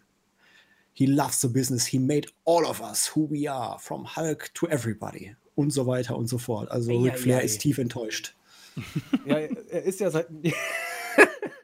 Ja, jetzt, wo Ric Flair wieder im Vorspann ist, ist alles vergessen und alles ist gut. Vielleicht wird ja auch Vince ein ominöser Partner. Er hat ja den Ring Rost abgelegt bei WrestleMania. Also vielleicht wird Vince noch ein Special Appearance bei. Wann ist das denn? Äh, äh dieses Wochenende oder war Am war Sonntag, glaube ich. Sonntag. Ja, Ric Flairs Last Match mit Andrade gegen Jay Lethal und äh, Jeff Jarrett. Noch? Jeff Jarrett, genau. Also? Jeff Jarrett an einem Wochenende doppelt im Einsatz. Mann, Mann, Mann, ob der Mann das noch mitkriegt.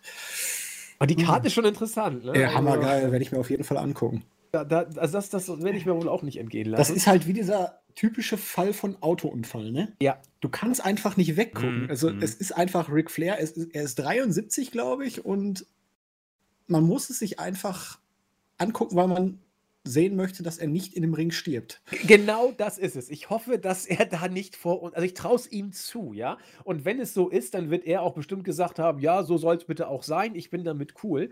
Aber ich meine, wenn, wenn Vince mit 76 in den Ring steigt, ja, dann Ja, und das war auch ähm, denkwürdig. ja. So. Aber ja, komm, was erwarten wir von Ric Flairs Last Match? Jetzt können wir noch mal eben drüber sprechen. Ich erwarte Ein Suicide Dive ja, also irgendeinen Ruf, den ein Mann seines Alters nicht mehr machen sollte. Und ich erwarte Blut. Blut. Ja, gut, Blut wird Blut. Ja, Viel, Viel Blut. Blut. Das glaube ich auch. Aber wenn ich mir jetzt auch letztens hier den, äh, hier, ist das der Midnight Express hier? Ähm, Rock'n'Roll Express? Rick, oder? Morton und. Nee, das ist der Midnight Express, glaube ich. Genau. Oder? Die sind ja auch nicht mehr die Jüngsten, was die teilweise noch gezeigt haben. Also. Ja, die, Gut. die, die treten immer wieder mal an, glaube ich. Der, Also- das, das stimmt. Hoffen wir einfach mal, dass nichts passiert bei Ric Flair und ansonsten ab zum SummerSlam, oder Andy? Da hast du mir die perfekte Überleitung gegeben. Ja, gehen wir zum SummerSlam. Das ist jetzt ja, wie gesagt, eine Matchcard, die noch aus dem typischen Vince McMahon-Booking hervorgegangen ist, wenngleich, wir haben es gesagt, die Absetzung von Riddle gegen Rollins, also da ist keiner in echt verletzt, nur so viel für die, die es noch nicht so genau wussten, hat rein Storyline-technische oder Booking-technische Gründe. Wenngleich also diese Absetzung wohl auf das Konto von Hunter zu gehen scheint, ist die Matchcard ansonsten, wie gesagt, doch sehr WWE Vince Main Roster Sports Entertainment mäßig. Und äh, da ist tatsächlich vieles, was äh, auch wenn man sich die Card anguckt, an diese Zeit erinnert. Wenn wir Julian dabei haben, dann würde ich sagen, machen die Matchbesprechungen in erster Linie äh, Julian und eben Chris. Ich rede sonst sowieso schon viel zu viel. Ähm, ich ich mache mal so mein Fazit vorweg. So richtig kickt mich das Ganze nicht. Wir haben diverse Rematches oder Matches, die auf vergangenen Matches irgendwie zumindest herrühren. Manches klingt interessant, manches völlig belanglos und bei manchem frage ich mich, warum ist es überhaupt auf der Card? Ähm, und so, ja, ich, ich verstehe zum Beispiel nicht, aber da kommen wir noch drauf, wieso Bobby Lashley gegen Theory schon wieder. Das ist So, egal. Ähm, wir gehen mal von unten. Vertraglich garantiertes Rematch. Entschuldigung. Ja, kommen wir, kommen wir gleich noch zu. Klassiker bei. WWE. Ja, wurde auch storyline-mäßig echt gut aufgebaut die letzten äh, Male, aber später. Erstmal kommen wir zu einem Menschen, bei dem man sich fragt, äh, wann, zumindest haben wir auch letztens eine News mit diesem Titel aufgemacht, äh, wann geht er in ja, Rente, in Pension, wie lange bleibt er uns noch erhalten? Es geht um Rey Mysterio. Er tritt an mit seinem ja, Sohn äh, Dominik immer und immer wieder. Das wird wohl noch ein bisschen so gehen oder auch nicht. Mal gucken. Und sie treten gegen Judgment Day an, die Chris ja in der Vergangenheit bei Raw sehr häufig schon ähm, so gesehen hat, diese Konstellation, diese Fehde. Es gab ja auch schon Matches in ähnlichen Konstellationen. Und nun will man ein Dis No Disqualification Match bringen. Und das soll die Party des Sommers anheizen. Ich würde Chris mal das erste Wort geben. Er kann dann auch auf die aktuelle Raw-Ausgabe noch ein bisschen eingehen. Äh, ja, Chris, was erwarten wir denn von diesem Match und was hat Raw uns da noch geboten? Ähm, ja, also es ist relativ kurzfristig auf die Card gekommen. Ähm, die Konstellation, auch schon von dir angesprochen, ähm, sehr oft schon bei Raw gesehen. Äh, man hat versucht, irgendwas anzudeuten zwischen, ähm, zwischen, den, ähm, zwischen Judgment Day und Dominic, dass der quasi die Seiten wechselt und endlich seinen äh, Vater, ihn zurückhält, ähm, auf der Seite stehen lässt. Ähm, Judgment Day ja, haben wir auch oftmals schon besprochen, werde ich jetzt nicht nochmal ähm, erwähnen. Hat wohl nicht so hingehaut, ob das jetzt mit Triple H eine, eine bessere Zukunft für sie gibt. Ähm, das bleibt jetzt abzuwarten. Ähm, wie gesagt, wir wissen ja so vieles nicht in der Triple H-Ära. Aber so richtig hypen tut mich das Match nicht. Also man hat die 20 Jahre von Rey Mysterio bei Raw gefeiert. Ähm, Ah, ja, es war die normale Vielen Dank Promo für sein Jubiläum, ähnlich wie bei Cena. Judgment Day haben das Ganze unterbrochen. Ähm, und Backstage gab es dann so ein, ja, Geburtstagsfeier und Rhea Ripley kam zurück und hat ähm, sich mit Alia einen Stare-Down geliefert und danach wurde äh, Ray und Dominic wieder verprügelt. Also eine, eine deutliche Message quasi Richtung Mysterios und äh, man hat dann dieses No Disqualification Match quasi ein bisschen aufgebaut. Ähm, Rhea Ripley hatte so ein I'm Your Puppy T-Shirt äh, wegen Eddie Guerrero hat man auch erwähnt dieses Mal bei Raw, hat, hat Finn Balor auch probiert, den Eddie Guerrero Gedächtnistrick mit dem Stuhl, hat nicht funktioniert. Ähm, ja, alle Variationen sind durch. Über Dominik als Heel-Turn haben wir auch schon gesprochen, die Möglichkeit. Edges Rückkehr haben alle erwartet, hat nicht stattgefunden. Gibt es noch weitere Mitglieder oder ist das jetzt komplett das Ende, nachdem Finn Balor einen Push bekommen soll angeblich? Das sind so die spannenden Dinge dieser äh, Konstellation. Alles andere ist für mich eher uninteressant und ja, auch die Stipulation wird das Match, glaube ich, nicht wirklich besser machen. Ich finde nicht, dass sie sehr gut harmonieren, diese Leute zwischeneinander. Damien Priest, boah, da ist irgendwie in den letzten Wochen, Monaten echt nichts vorangegangen. Und Finn Balor ist tatsächlich Finn Balor. Da, da mir kommt es vor, als würde da echt nichts vorangehen bei dem, was Charakterentwicklung hat. Die Hosen sind jetzt länger, okay. Aber sonst tut sich bei seinem, und das ist auch etwas, was wir vielleicht erwähnen könnten, ähm, das Moveset dieser Superstars ist schon so langweilig geworden und so vorausschauend, dass Finn Balor vor dem Coup de Gras ähm, mit einem Dropkick die Leute in die Turnbuckle befördert und sie sich dann entsprechend platzieren, ist halt auch irgendwie so wie die Five Moves of Doom von John Cena. Eine solche Variation wäre sehr nett in Zukunft. Auch abwartend, ob da was passieren wird. Aber grundsätzlich, ich wüsste auch nicht, wo man dieses Match hinpackt. Pre-Shows sind offenbar auch eine Geschichte, was zumindest Matches angeht. Sonst würde ich sofort dorthin befördern. Ähm, und ich wüsste auch nicht, wen ich den Sieg, Sieg hier gebe, weil es relativ egal ist. Beide Teams sind für mich sowas von gestorben und eigentlich bin ich immer noch der Meinung, machen Heel-Turn, gibt Dominik die Chance, sich als Heel vielleicht zu etablieren und vers versuchen noch mit Ray, keine Ahnung, irgendwie Mid-Card-Matches, falls da noch die Knie was hergeben, Vielleicht werden jetzt die Midcard-Titel mehr ähm, im Vordergrund geraten. Da kannst du Raymer in ein Match packen, das passt auf, auf jeden Fall.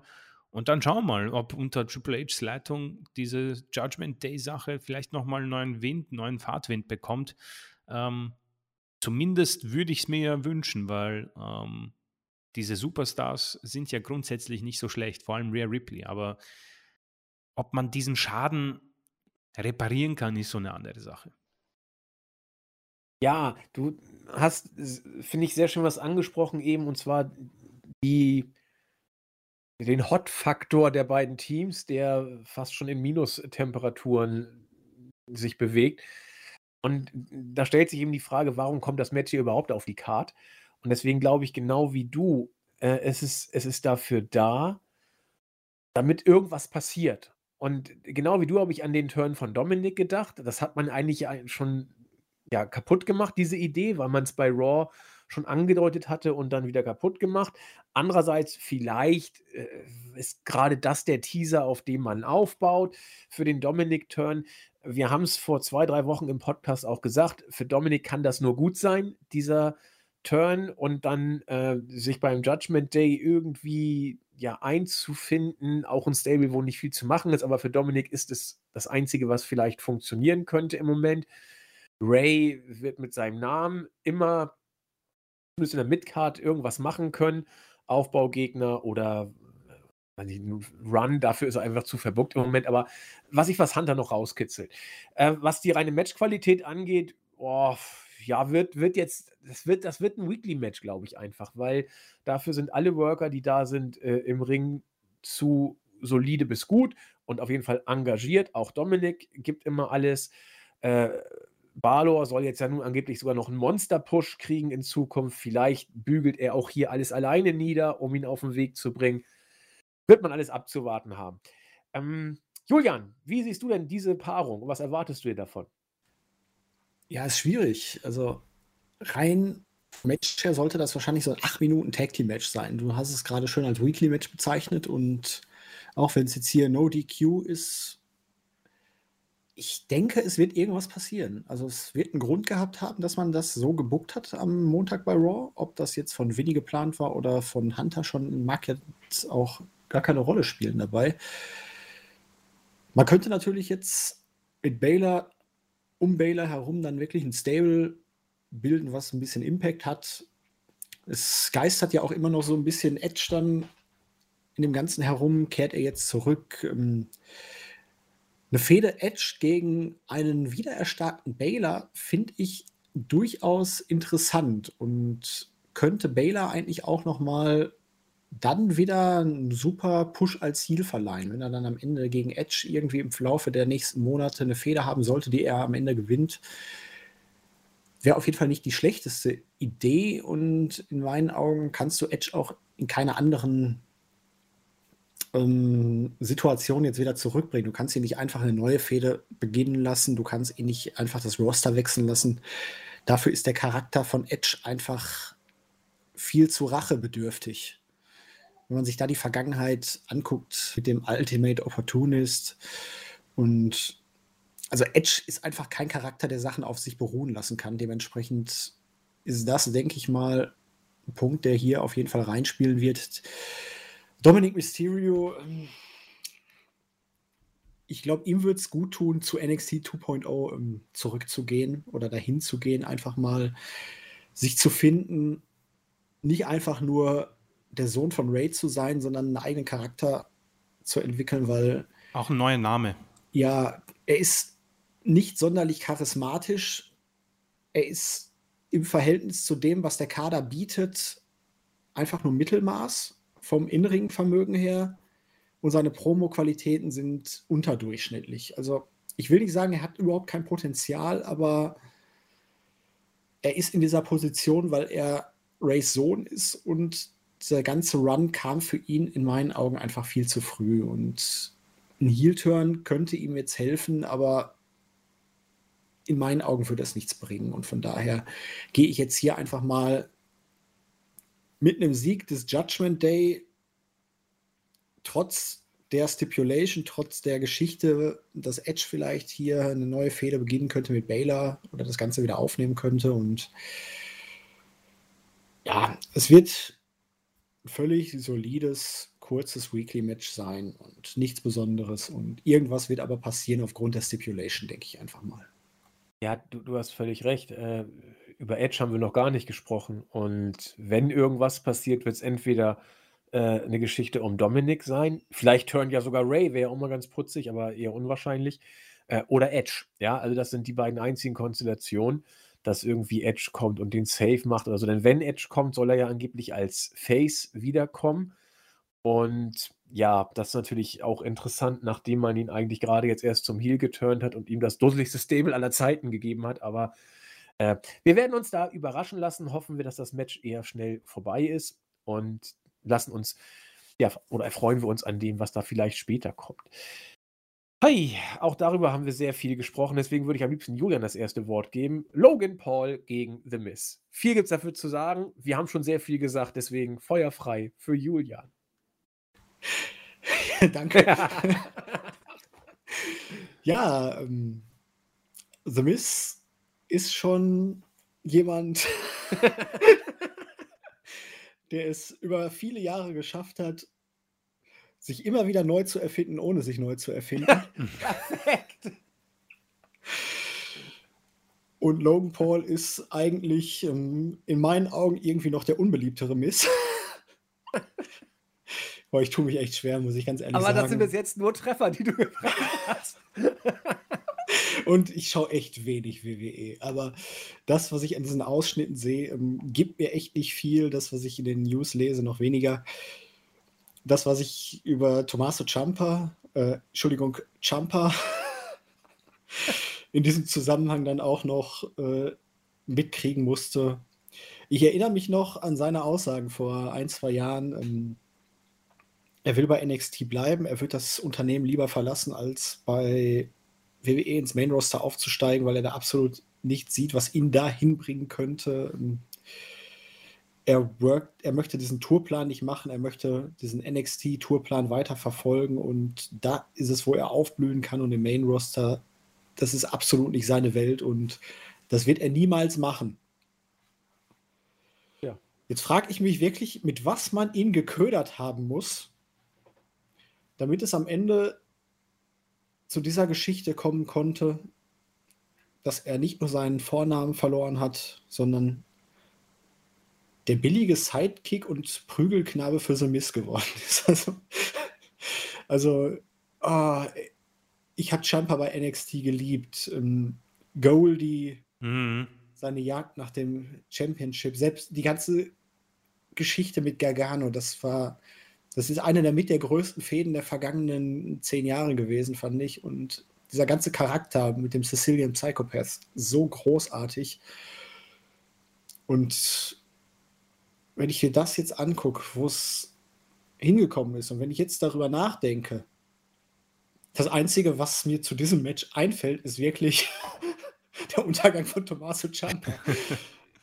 es Aber ist irgendwie ein bisschen traurig und ich möchte jetzt auch keine Parallele zu Butch ziehen, aber das zeigt eigentlich die ganze Problematik, die wir jetzt hier bezüglich neuer Leute und sowas in den vergangenen Jahren gehabt haben. Und jetzt hast du halt wieder irgendeinen so YouTuber da, der, ich, oh, ich weiß nicht, Pat McAfee, der hat ja wirklich abgeliefert. Ähm, es gab ja hin und wieder mal welche, die abgeliefert haben.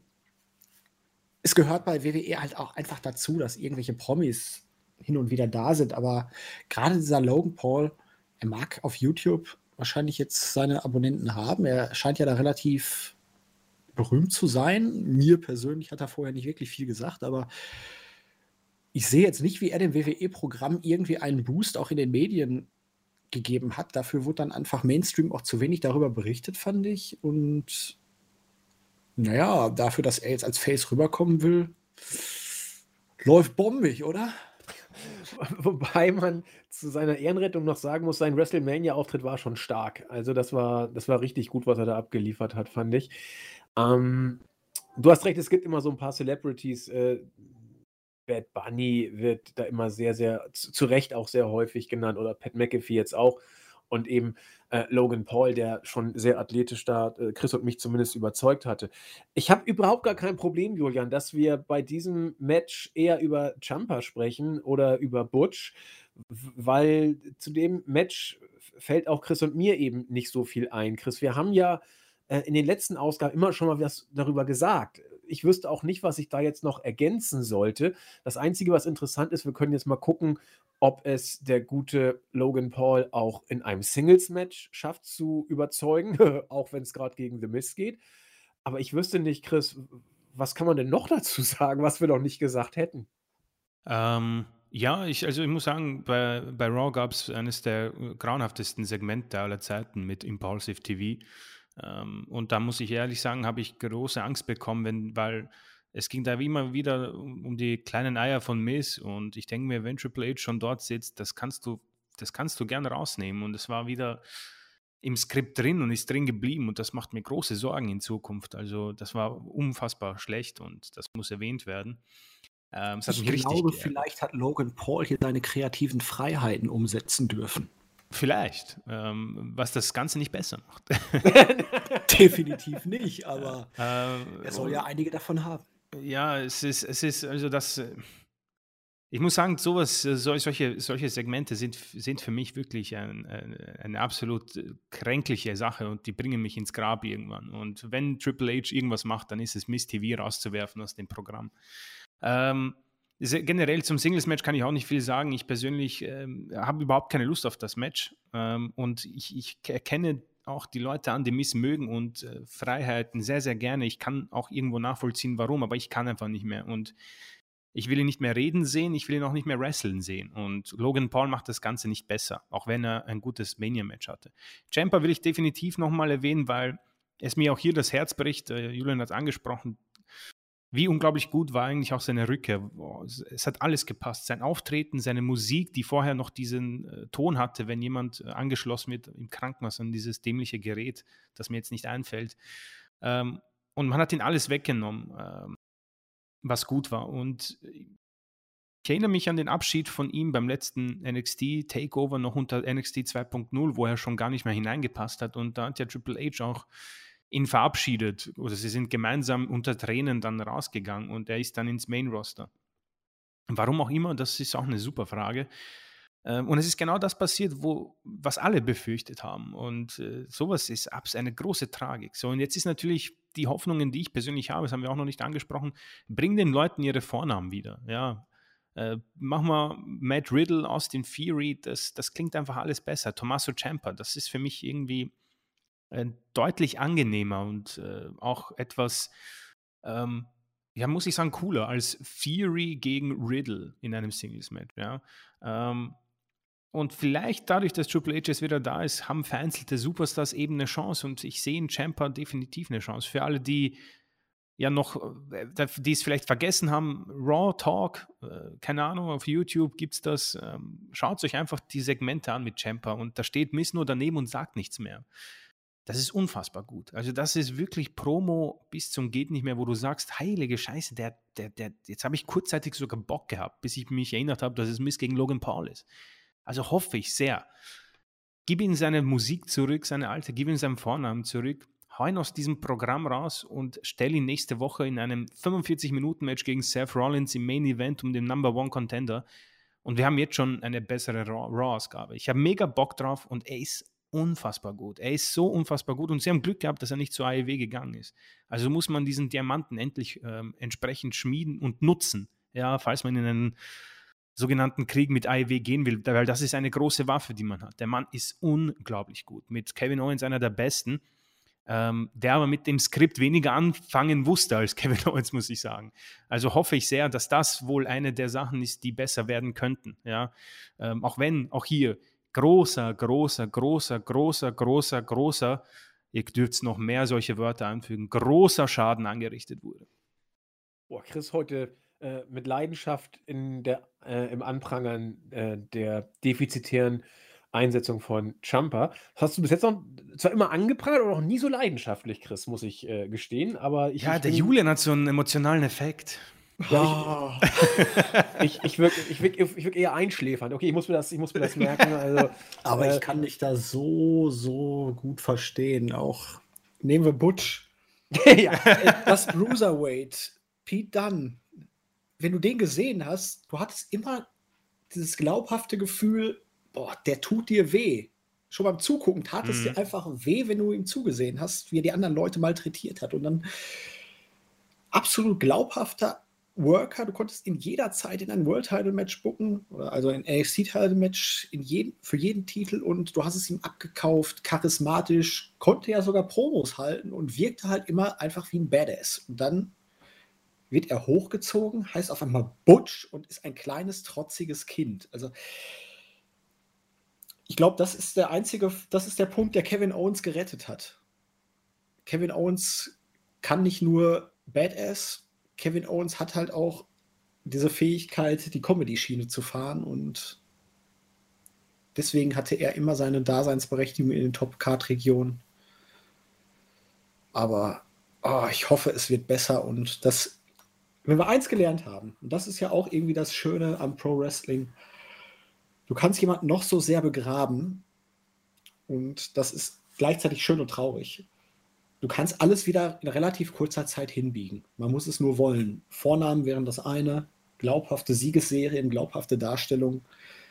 Und dann kann man innerhalb von kurzer Zeit so viel Schaden, der angerichtet wurde, wieder egalisieren. Und wie gesagt, es ist auf der einen Seite traurig, dass es so einfach möglich ist, aber halt auch schön, weil ne, hm. es ist alles noch zu rennen. Stimmt. Gut, soviel zu Logan Paul gegen The Miz. Ach ja, Logan Paul gewinnt. also Logan Paul. mich jetzt mal weit aus dem Fenster. Äh, möglich, ja. ja. Das könnte sein. Gut, Eier, wir brauchen Eier. Weiter geht's. Äh, das nächste Match des vielleicht das nächste Match des Abends. Ähm, auch da können Chris und ich uns ein bisschen zurücklehnen, denn wir haben es bereits ausführlich besprochen. Wir haben es äh, äh gepreviewt ge vor WrestleMania, wir haben es gereviewt nach WrestleMania und auch jetzt schon ein bisschen drüber gesprochen. Gerade in der letzten Ausgabe haben wir es äh, hochgelobt und ein bisschen herbeigesehnt. Äh, Bianca Belair, viel wurde dazu gesagt von Chris und mir, wieder nicht mit dem besten Title Run unserer äh, Auffassung nach gegen Becky Lynch, die nach unserem Dafürhalten äh, absolut on top of her game ist. Ich habe es gesagt, für mich besser sogar als bei den großen The Man-Zeiten. Äh, Becky sollte den Titel jetzt unbedingt gewinnen. Sie kann ihn von mir aus Monate tragen und es wäre immer die passende, glaubwürdige Championess. Zack hat vor ein paar Wochen bei uns im internen Chat äh, Beckys ja, neues Image angesprochen und äh, meinte, hm, interessant, wie sie jetzt aussieht. Jetzt sind ein paar Wochen ins Land gezogen. Wie äh, nimmst du sie denn jetzt wahr? Du hast ja das Produkt ja auch nicht so intensiv verfolgt. Und äh, was erwartest du dir von diesem Match? Ja, es ging ja äh, in dieser internen Kommunikation vorwiegend um die Haarpracht, die sie bei was Money in the Bank? Ich weiß es gerade gar nicht mehr. Ja, müsste sein. Hatte und Boah, ich fand, sie sah schon ziemlich weird aus, muss ich ganz ehrlich sagen. Also, also ich kann mit ihr nicht so viel anfangen wie zu den The Man-Zeiten. Das fand ich persönlich doch ein bisschen stärker. Aber sie ist natürlich on top. Für mich ist sie die stärkste, die man aktuell im Kader hat. Vom Gesamtpaket her. Die Promos sind absolut großartig. Ja. Bianca Belair, ihr habt es schon gesagt, es ist nicht der beste Title Run. Sie hat mir bei NXT im Ring sehr gut gefallen. Sie gefällt mir hier im Ring auch immer noch gut. Ja. Allerdings die Promos. Und ähm, ich find, fand sie nie gut in, im Promo-Work. Mittlerweile finde ich sie aber anstrengend, muss ich sagen. Also dieses uh, uh, uh, und ähm, EST, EST. Ja, ähm, finde ich doch durchaus ein bisschen nervtötend. Stimmt aber, ja. Ich sehe hier die Entwicklung nicht so. Ich finde es gut, wie man die ganze Story jetzt gesponnen hat letztes Jahr. Wir haben uns ja alle massiv über diese, was waren es, sechs Sekunden, neun Sekunden, ich weiß es nicht. 26. Okay, passt ja. Gefühlt kürzer, ja. Aufgeregt. Ähm, dieser Squash, man hätte sie damit total begraben. Da muss man WWE lassen. Sie haben das Ganze gut verkauft. Verlauf der Zeit sie rehabilitiert und dann glaubhaft mit ihrem WrestleMania-Moment gegen Becky Lynch dann zurückgebracht. Sie hat den Titel jetzt gehabt, jetzt ist das halbe Jahr wieder rum und jetzt schließt sich der Kreis und mit dem geschlossenen Kreis müsste sie ja jetzt eigentlich das Ganze dann gegen Becky Lynch positiv beenden, aber ich tippe hier auch eher darauf, dass Becky Lynch sich das Ding jetzt holt Macht mich ein bisschen traurig, weil Alexa Bliss ja auch wieder im Hinblick nach dem SummerSlam so ein bisschen auf den Titel geschielt hat. Und auch wenn Alexa Bliss natürlich im Ring nicht zu den stärksten zählt, sie ist natürlich jetzt auch schon lange aus dem Titelrennen wirklich raus gewesen, hat schon lange keinen Titel mehr geholt und irgendwie wäre es ihr mal wieder ein bisschen zu gönnen, dass sie eine etwas relevantere Rolle in den Shows hat. Aber um auf dieses Match zurückzukommen, im Ring sollte das richtig top werden. Ich denke, es wird auch stärker als das andere Frauenmatch.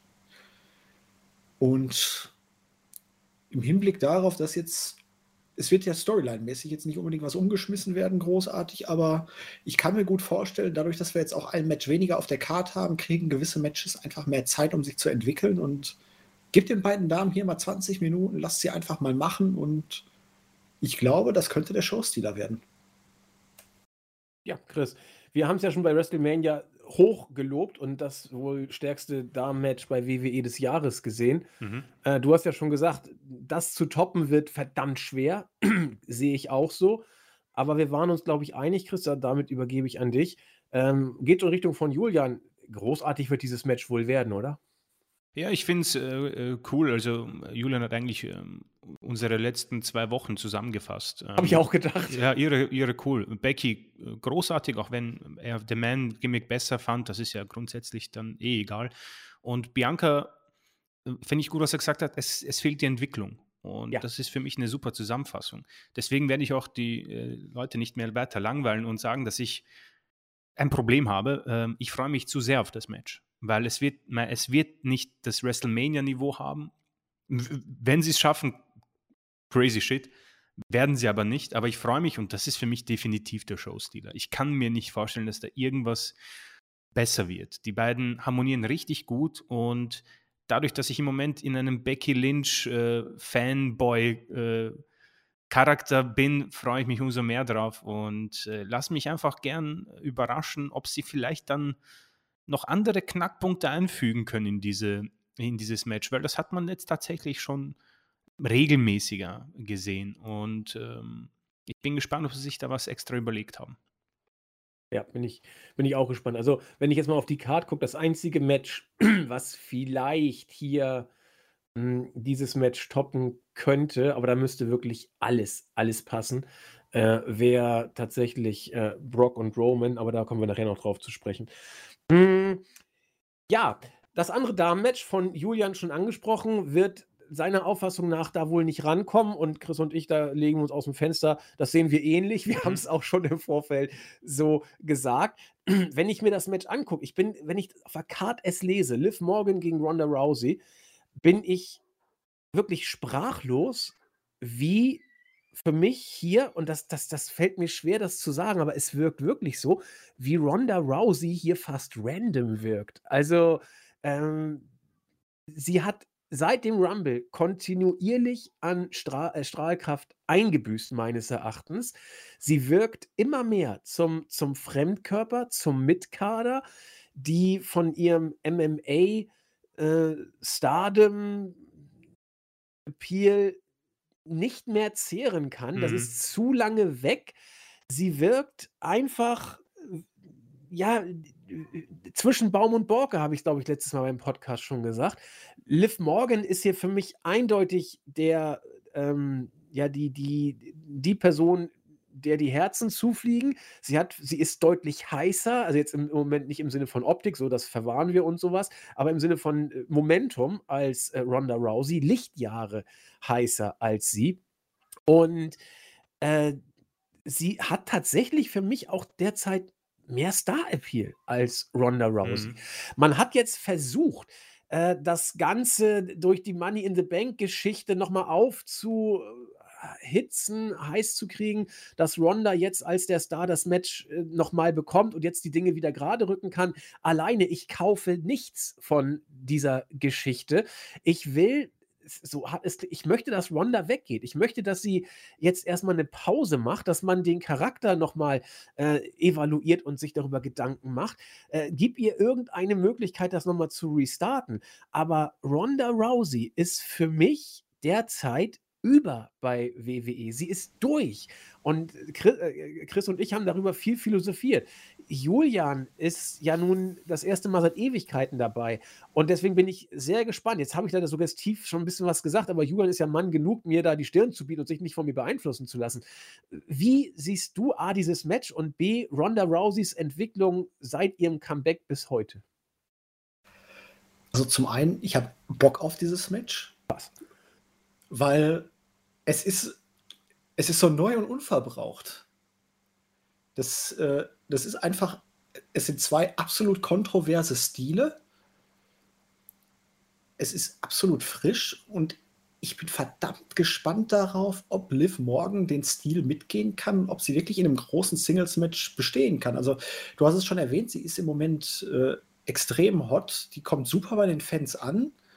Rousey ist ein bisschen unter ferner Liefen, das ist wohl richtig. Ich habe es ja auch nur so am Rande verfolgt. Aber ich weiß nicht, ich habe da irgendwie auf dieses Match, auch wenn ich jetzt nicht glaube, dass es so gut wie das andere wird oder dass es richtig hochklassig wird, ich habe da im Moment richtig Bock drauf und bei Rousey gehe ich eh davon aus, dass sie im Laufe der nächsten Monate so langsam Richtung Raw gehen wird, um dann das nächste WrestleMania-Match mit Becky Lynch aufzubauen. Aber ja, ich bin in der Hinsicht jetzt echt gespannt. Und es ist auch so, habe ich neulich als Statistik gelesen, Liv Morgan ist die erste SmackDown Women's Championess seit vier Jahren, glaube ich, die nicht Ronda Rousey heißt oder eine der Four Horsewomen war. Oha. Das ist heftig. Interessant. Also es ist auf jeden Fall, wenn auch aus der Not geboren, sie soll ja nur diesen Push gekriegt haben, weil Sasha Banks und Naomi ähm, ihren Walkout hatten und deswegen weggefallen sind als Gegner. Aber bis jetzt muss man einfach sagen, sie hat sich bis jetzt gut gemacht. Sie hat die Chance, die sie bisher bekommen hat, in meinen Augen genutzt. Und es kann nicht schaden, einfach mal was Frisches auszuprobieren. Und jetzt muss sie halt in dem Sinne einfach zeigen, dass sie schwimmen kann. Ich war vorhin bei Lidl an der Kasse. Kleine Anekdote dabei. Es waren zwei, also eine, eigentlich war die eine Kasse mit der netten jungen Dame schon geschlossen und die andere, an der ich stand, junger Mann, wie ich hinterher herausgefunden habe, sein erster Tag. Und es ging nicht voran, es ging nicht voran. Jedes Ding, was er über das Kassenband ziehen wollte, war irgendwie defekt oder er hat es auf jeden Fall nicht hingekriegt. Sie musste ständig zu ihm rübergehen, hat dann alle rübergewunken. Und wie es so ist, ne, man steht ja immer an der falschen Kasse im Supermarkt. ja. es hat es äh, gedauert, bis ich dann auch mal rübergegangen bin. Hatte dann mit der jungen Dame noch einen netten Plausch darüber. Ähm, und von wegen, ja, man muss ja auch dann lernen zu schwimmen oder man ersäuft. Und sie kommentierte das Ganze nur, ich habe gleich Feierabend und ja, wir werden morgen sehen, ob er paddeln konnte oder nicht. Mir egal.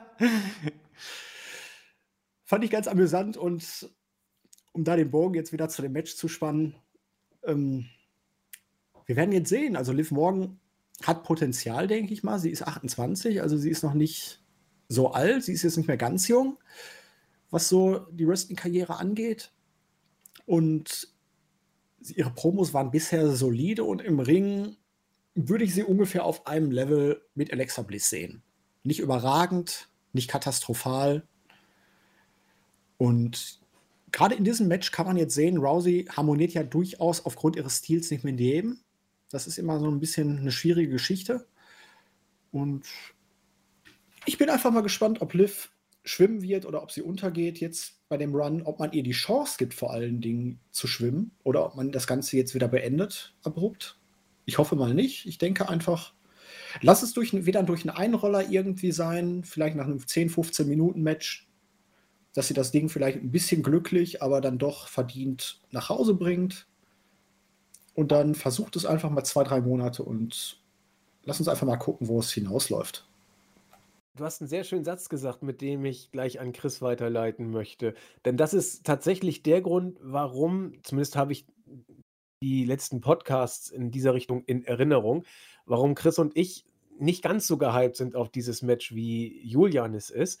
Julian sagte nämlich eben, Ronda kann ja nun beileibe nicht mit jedem worken. Und das ist tatsächlich der Punkt. Chris und ich fanden die Matches Ronda gegen Lotte zum Beispiel richtig gut, weil es eben Rondas Stil sehr entgegenkam und diese äh, ja, Kampfillusion eben sehr gut rüberbringen kann. Denn Lotte, bei allem, was man über sie sagen kann, geht dahin, wo es weh tut. Das ist eine richtig gute Workerin. Das passte also. Nettie gegen Ronda war für mich ein Rohrkrepierer. Das, das war gar nichts. Da hat man eben gesehen, Ronda kann nicht mit jeder und jedem Stil mitgehen. Ich bin so ein bisschen angefixt worden, als Julian sagte, ja, äh, das wird interessant hier mit Liv Morgan und dem Stil und hat man noch nicht gesehen und frisch, ist richtig. Trotzdem, Chris, korrigiere mich, wenn ich falsch liege, wir waren etwas zurückhaltender, weil wir zwar Liv Morgan sehr schätzen, aber so ein bisschen skeptisch sind, ob das mit Ronda funktioniert. Habe ich das so auf den Punkt gebracht oder müsste man das noch anders äh, sagen? So richtig gehypt sind wir ja nicht.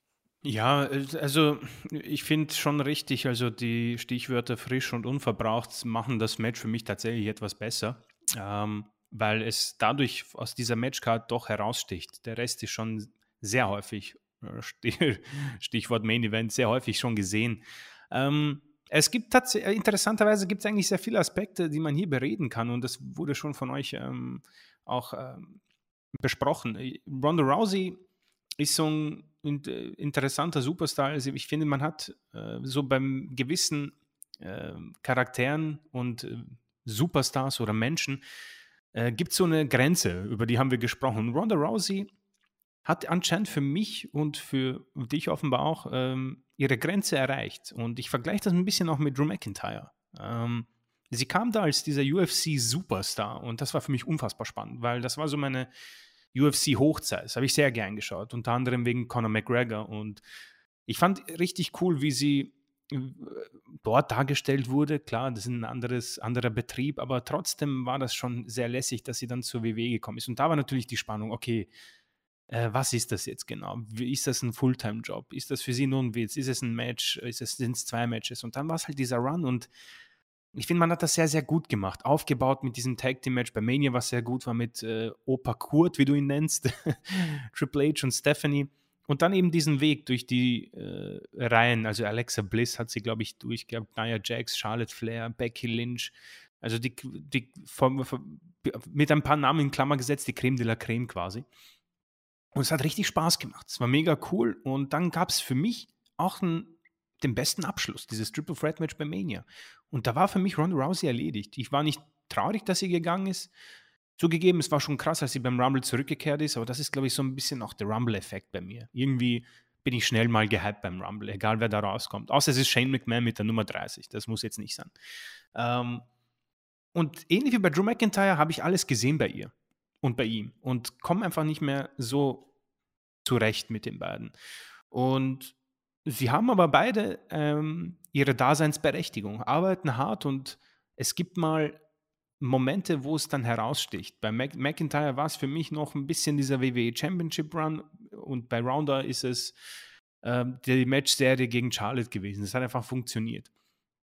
Und das ist irgendwie auch jetzt verflogen. Liv Morgan auf der anderen Seite, und das ist jetzt so dieser Krux an diesem Match, wie löst man das jetzt? Ähm, ich kann mir nämlich nicht vorstellen, dass Ronda clean verlieren wird. Das, das, das, das wird nicht passieren. Wäre natürlich ein großer Push für Liv und ich würde es ihr gönnen und mir auch wünschen, weil es wird langsam Zeit, WWE und Triple H, wir brauchen ein bisschen was Neues, was Frisches und Liv Morgan ist die große Chance. Ähm, das Alter wurde angesprochen, ihr Potenzial wurde angesprochen, auch ihre Makel wurden angesprochen. Ja. Und wrestlerisch glaube ich dann eben nicht, und das erklärt den Nicht-Hype bei mir, ich glaube nicht, dass, es, dass die beiden harmonieren werden die Stile sind so unfassbar verschieden, dass das schwer wird, es gescheit umzusetzen. Ronda wird da mit, dem, mit der Stiffness kommen und Liv, glaube ich, ein bisschen noch überrumpeln. Und das könnte dann für Probleme geben. Nichtsdestotrotz äh, bin ich einfach gespannt, wie man das löst, weil Liv muss weiterhin Championess bleiben. Bitte wechsel ja. diesen Titel nicht nochmal jetzt. Und mach das kaputt, weil dann kannst du Liv mal wegsperren. Dann ist es der Rare Replay-Effekt und du kannst damit, ähm, in, das kannst du in die Tonne werfen. Du hast dir eine große Chance. Und ich hätte nichts dagegen, wenn man ihr einen cleanen Sieg gegen Ronda gewinnt, gibt. Glaube ich nicht. Man wird es irgendwie anders lösen und das wird das Match dann für mich auch schlechter machen. Und deswegen habe ich hier große Sorgen um dieses Match. Sowohl um Liv Morgan als auch um Ronda Rousey, weil wenn Ronda hier Liv den Titel abnimmt, dann wird es einen Backlash geben der Fans. Davon gehe ich, geh ich mal aus. Und dann könnte es dementsprechend auch in Zukunft ähm, Schwierigkeiten geben, mit beiden voranzukommen, weil dann hast du eigentlich beide irgendwie in die Tonne getreten. Und so sehe ich ein bisschen. Ronda Rousey, der Drew McIntyre-Effekt und Liv Morgan, der, das Potenzial, die Four Horsewomen, äh, um den Fakt von Julia nochmal aufzunehmen, endlich mal zu sprengen. So sehr ich die Dame noch sehr gern habe, ähm, im Ring vor allem, ja, es wird Zeit für frische und unverbrauchte Paarungen. Und wenn ich da noch mal reingrätschen darf. Bitte. Was wäre das denn jetzt mal wirklich dann für eine Überraschung, wenn Ronda Rousey hier mal einen anderen Stil an den Tag legen würde?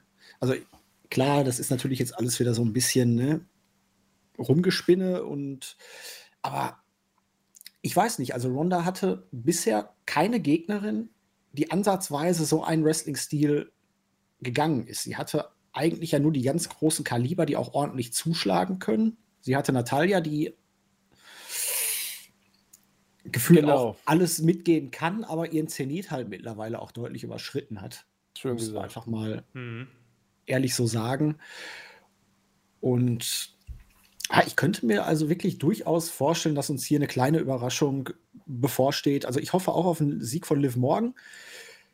Ich glaube auch nicht, dass es klar durch einen Finisher oder irgendwie so ist, aber lass es ein Einroller sein. Ist doch völlig okay, mm, wenn man es ab und zu mal macht. Gerade in so einem Match, es schadet Ronda nicht, es stärkt Liv aber trotzdem, weil man muss ja auch wieder weg von so ein bisschen diesem WWE-typischen Denken. Faces dürfen nicht via Submission verlieren und es muss immer ganz klarer Pin sein.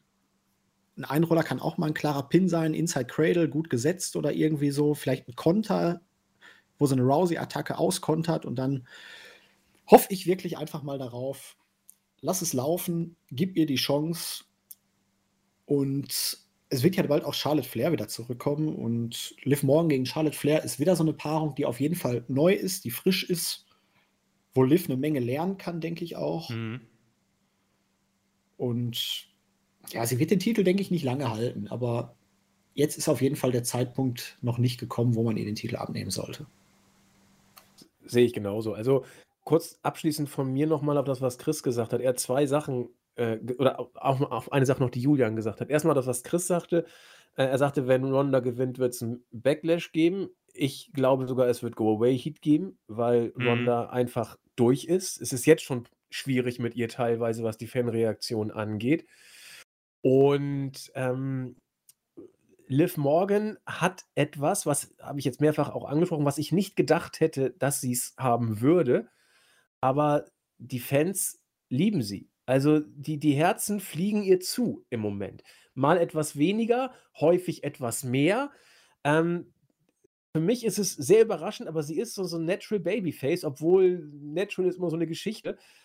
Aber äh, man muss da mitgehen, finde ich. Und wir waren immer der Meinung, man hat, man hat es eigentlich verbockt durch den Rumble. Julian sagte, Ja. sie ist dann eher wie die Jungfrau zum Kinde nochmal dann zum Money in the Bank äh, Kofferträger und dann auch gleich zum Champion geworden.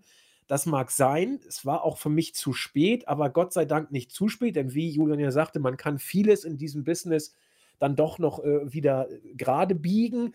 Äh, vieles auch unfreiwillig, gerade dann, wenn Vince das Zepter in der Hand ist vieles unfreiwillig, was overkommt. Fast alles ist unfreiwillig, was overkommt. Und deswegen muss man da eigentlich einfach mitgehen.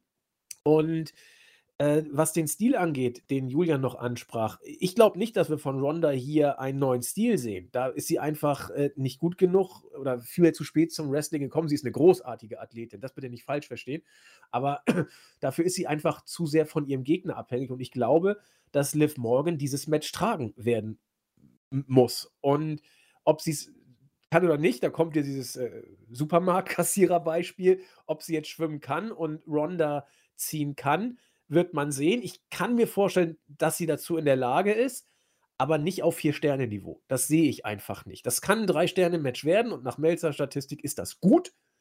Und wenn sie das schafft, dann muss man das als Erfolg sehen. Und das will ich nicht ausschließen, definitiv nicht. Aber wenn es in die Richtung geht, glaube ich, wird es von Liv ausgehen müssen.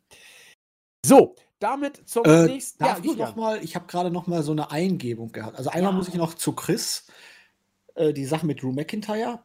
Der war bei mir von vornherein irgendwie schon unten durch. Mit dem konnte ich großartig was anfangen. Weder bei NXT noch in seinen Indie-Zeiten noch in seinem ersten Run. Der hat bei mir einfach nie gezündet. Er ist im Ring ein solider Worker, aber irgendwie ist er mir zu. Langweilig. Ja, willkommen im Und- Club. Sagen wir seit zwei Jahren. Und Angela macht es jetzt nicht besser. Nein. Überhaupt nicht. Ähm, was ich jetzt vielleicht noch abschließend zu dem Match sagen würde, was ich ganz interessant finden würde, was dann vielleicht auch dahin geht mit den kommenden SmackDown-Ausgaben dann passieren könnte, ein richtig eindeutiger Heel-Turn von Ronda Rousey. Ja, der muss her. Das wäre geil. Mhm. Ob es jetzt dann wirklich, sie verliert das Match unglücklich durch einen Einroller, tickt danach aus oder geht dann bei Sm SmackDown, würde ich jetzt persönlich präferieren, dass sie hier einfach nur frustriert und angepisst beispielsweise zurück ist und Liv Morgan ihren Moment gibt und dann bei SmackDown aber irgendwie komplett durchtickt. Ich denke mal, das könnte es noch retten, weil das hat sie bisher noch nicht äh, durchlebt. Sie war ja schon mal ein bisschen, ja, sie ist ja eh das Badass und so ein bisschen in der negativen Spur, weil die Fans sie einfach nicht so angenehm haben, äh, angenommen haben. Aber so ein richtig eindeutiger Heel-Turn, wo sie dann auch alles und jeden einfach mit ihrem Stil niederprügelt. Das könnte ich, denke ich, auch noch mal erfrischend wirken, ohne dass sie sich großartig umstellen muss. Se- Sehe ich ganz genauso. Das, Und- das wird ihr gut tun. Vielleicht machen wir sowas ja mal. Also nicht wir, aber Glaubt einer von euch an die Rückkehr von Charlotte irgendwie und dass sie hier eingreift? Für wen auch immer? ich denke, sie kommt erst nach dem SummerSlam Ich zurück. Okay.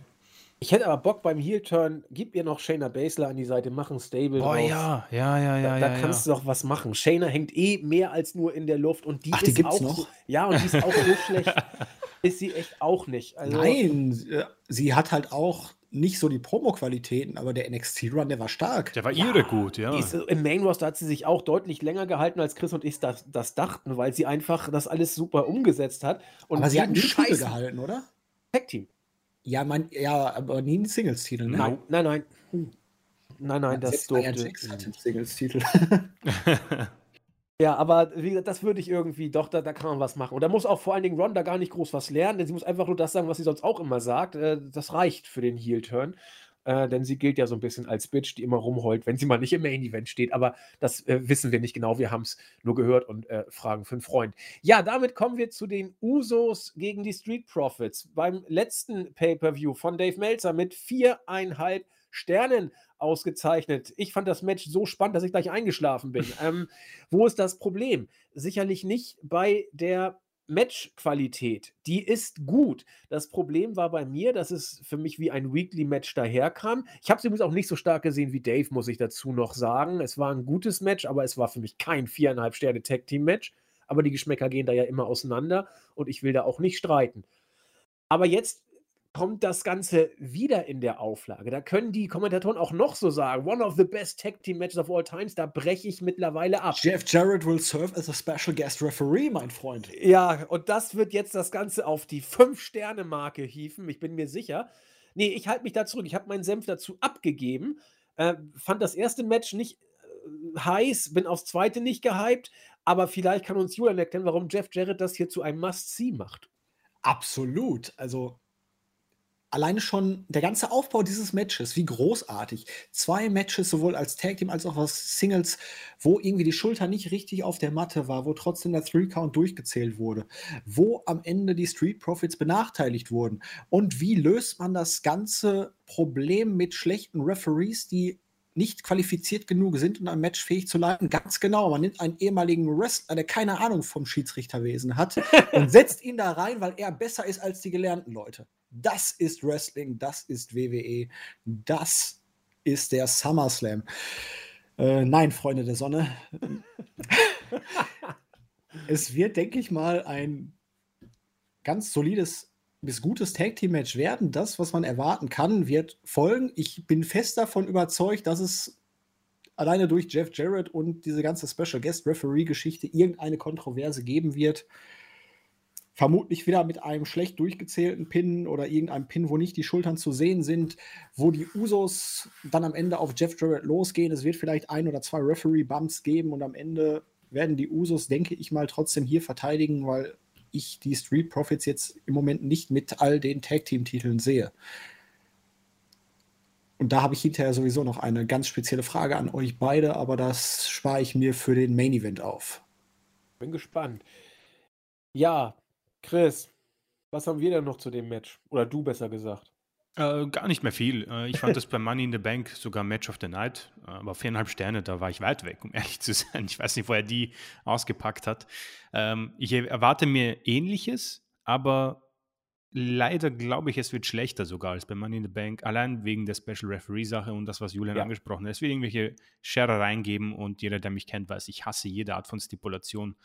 Ähm, und ja, Street Profits, äh, auch interessant. Ich glaube auch, was eigentlich mir total widerspricht. Ich glaube einfach, die Tatsache, dass es beide Gürtel sind, ist zu viel für die Street Profits. Wenn das jetzt irgendwie SmackDown Tag Team Championship mehr, hätte ich irgendwie mehr ähm, Glauben daran, dass sie hier gewinnen könnten. So glaube ich, ist tatsächlich dieses, der, der Gewicht dieser Gürtel, und da meine ich jetzt nicht die Anzahl, dass es schwer zu tragen wäre.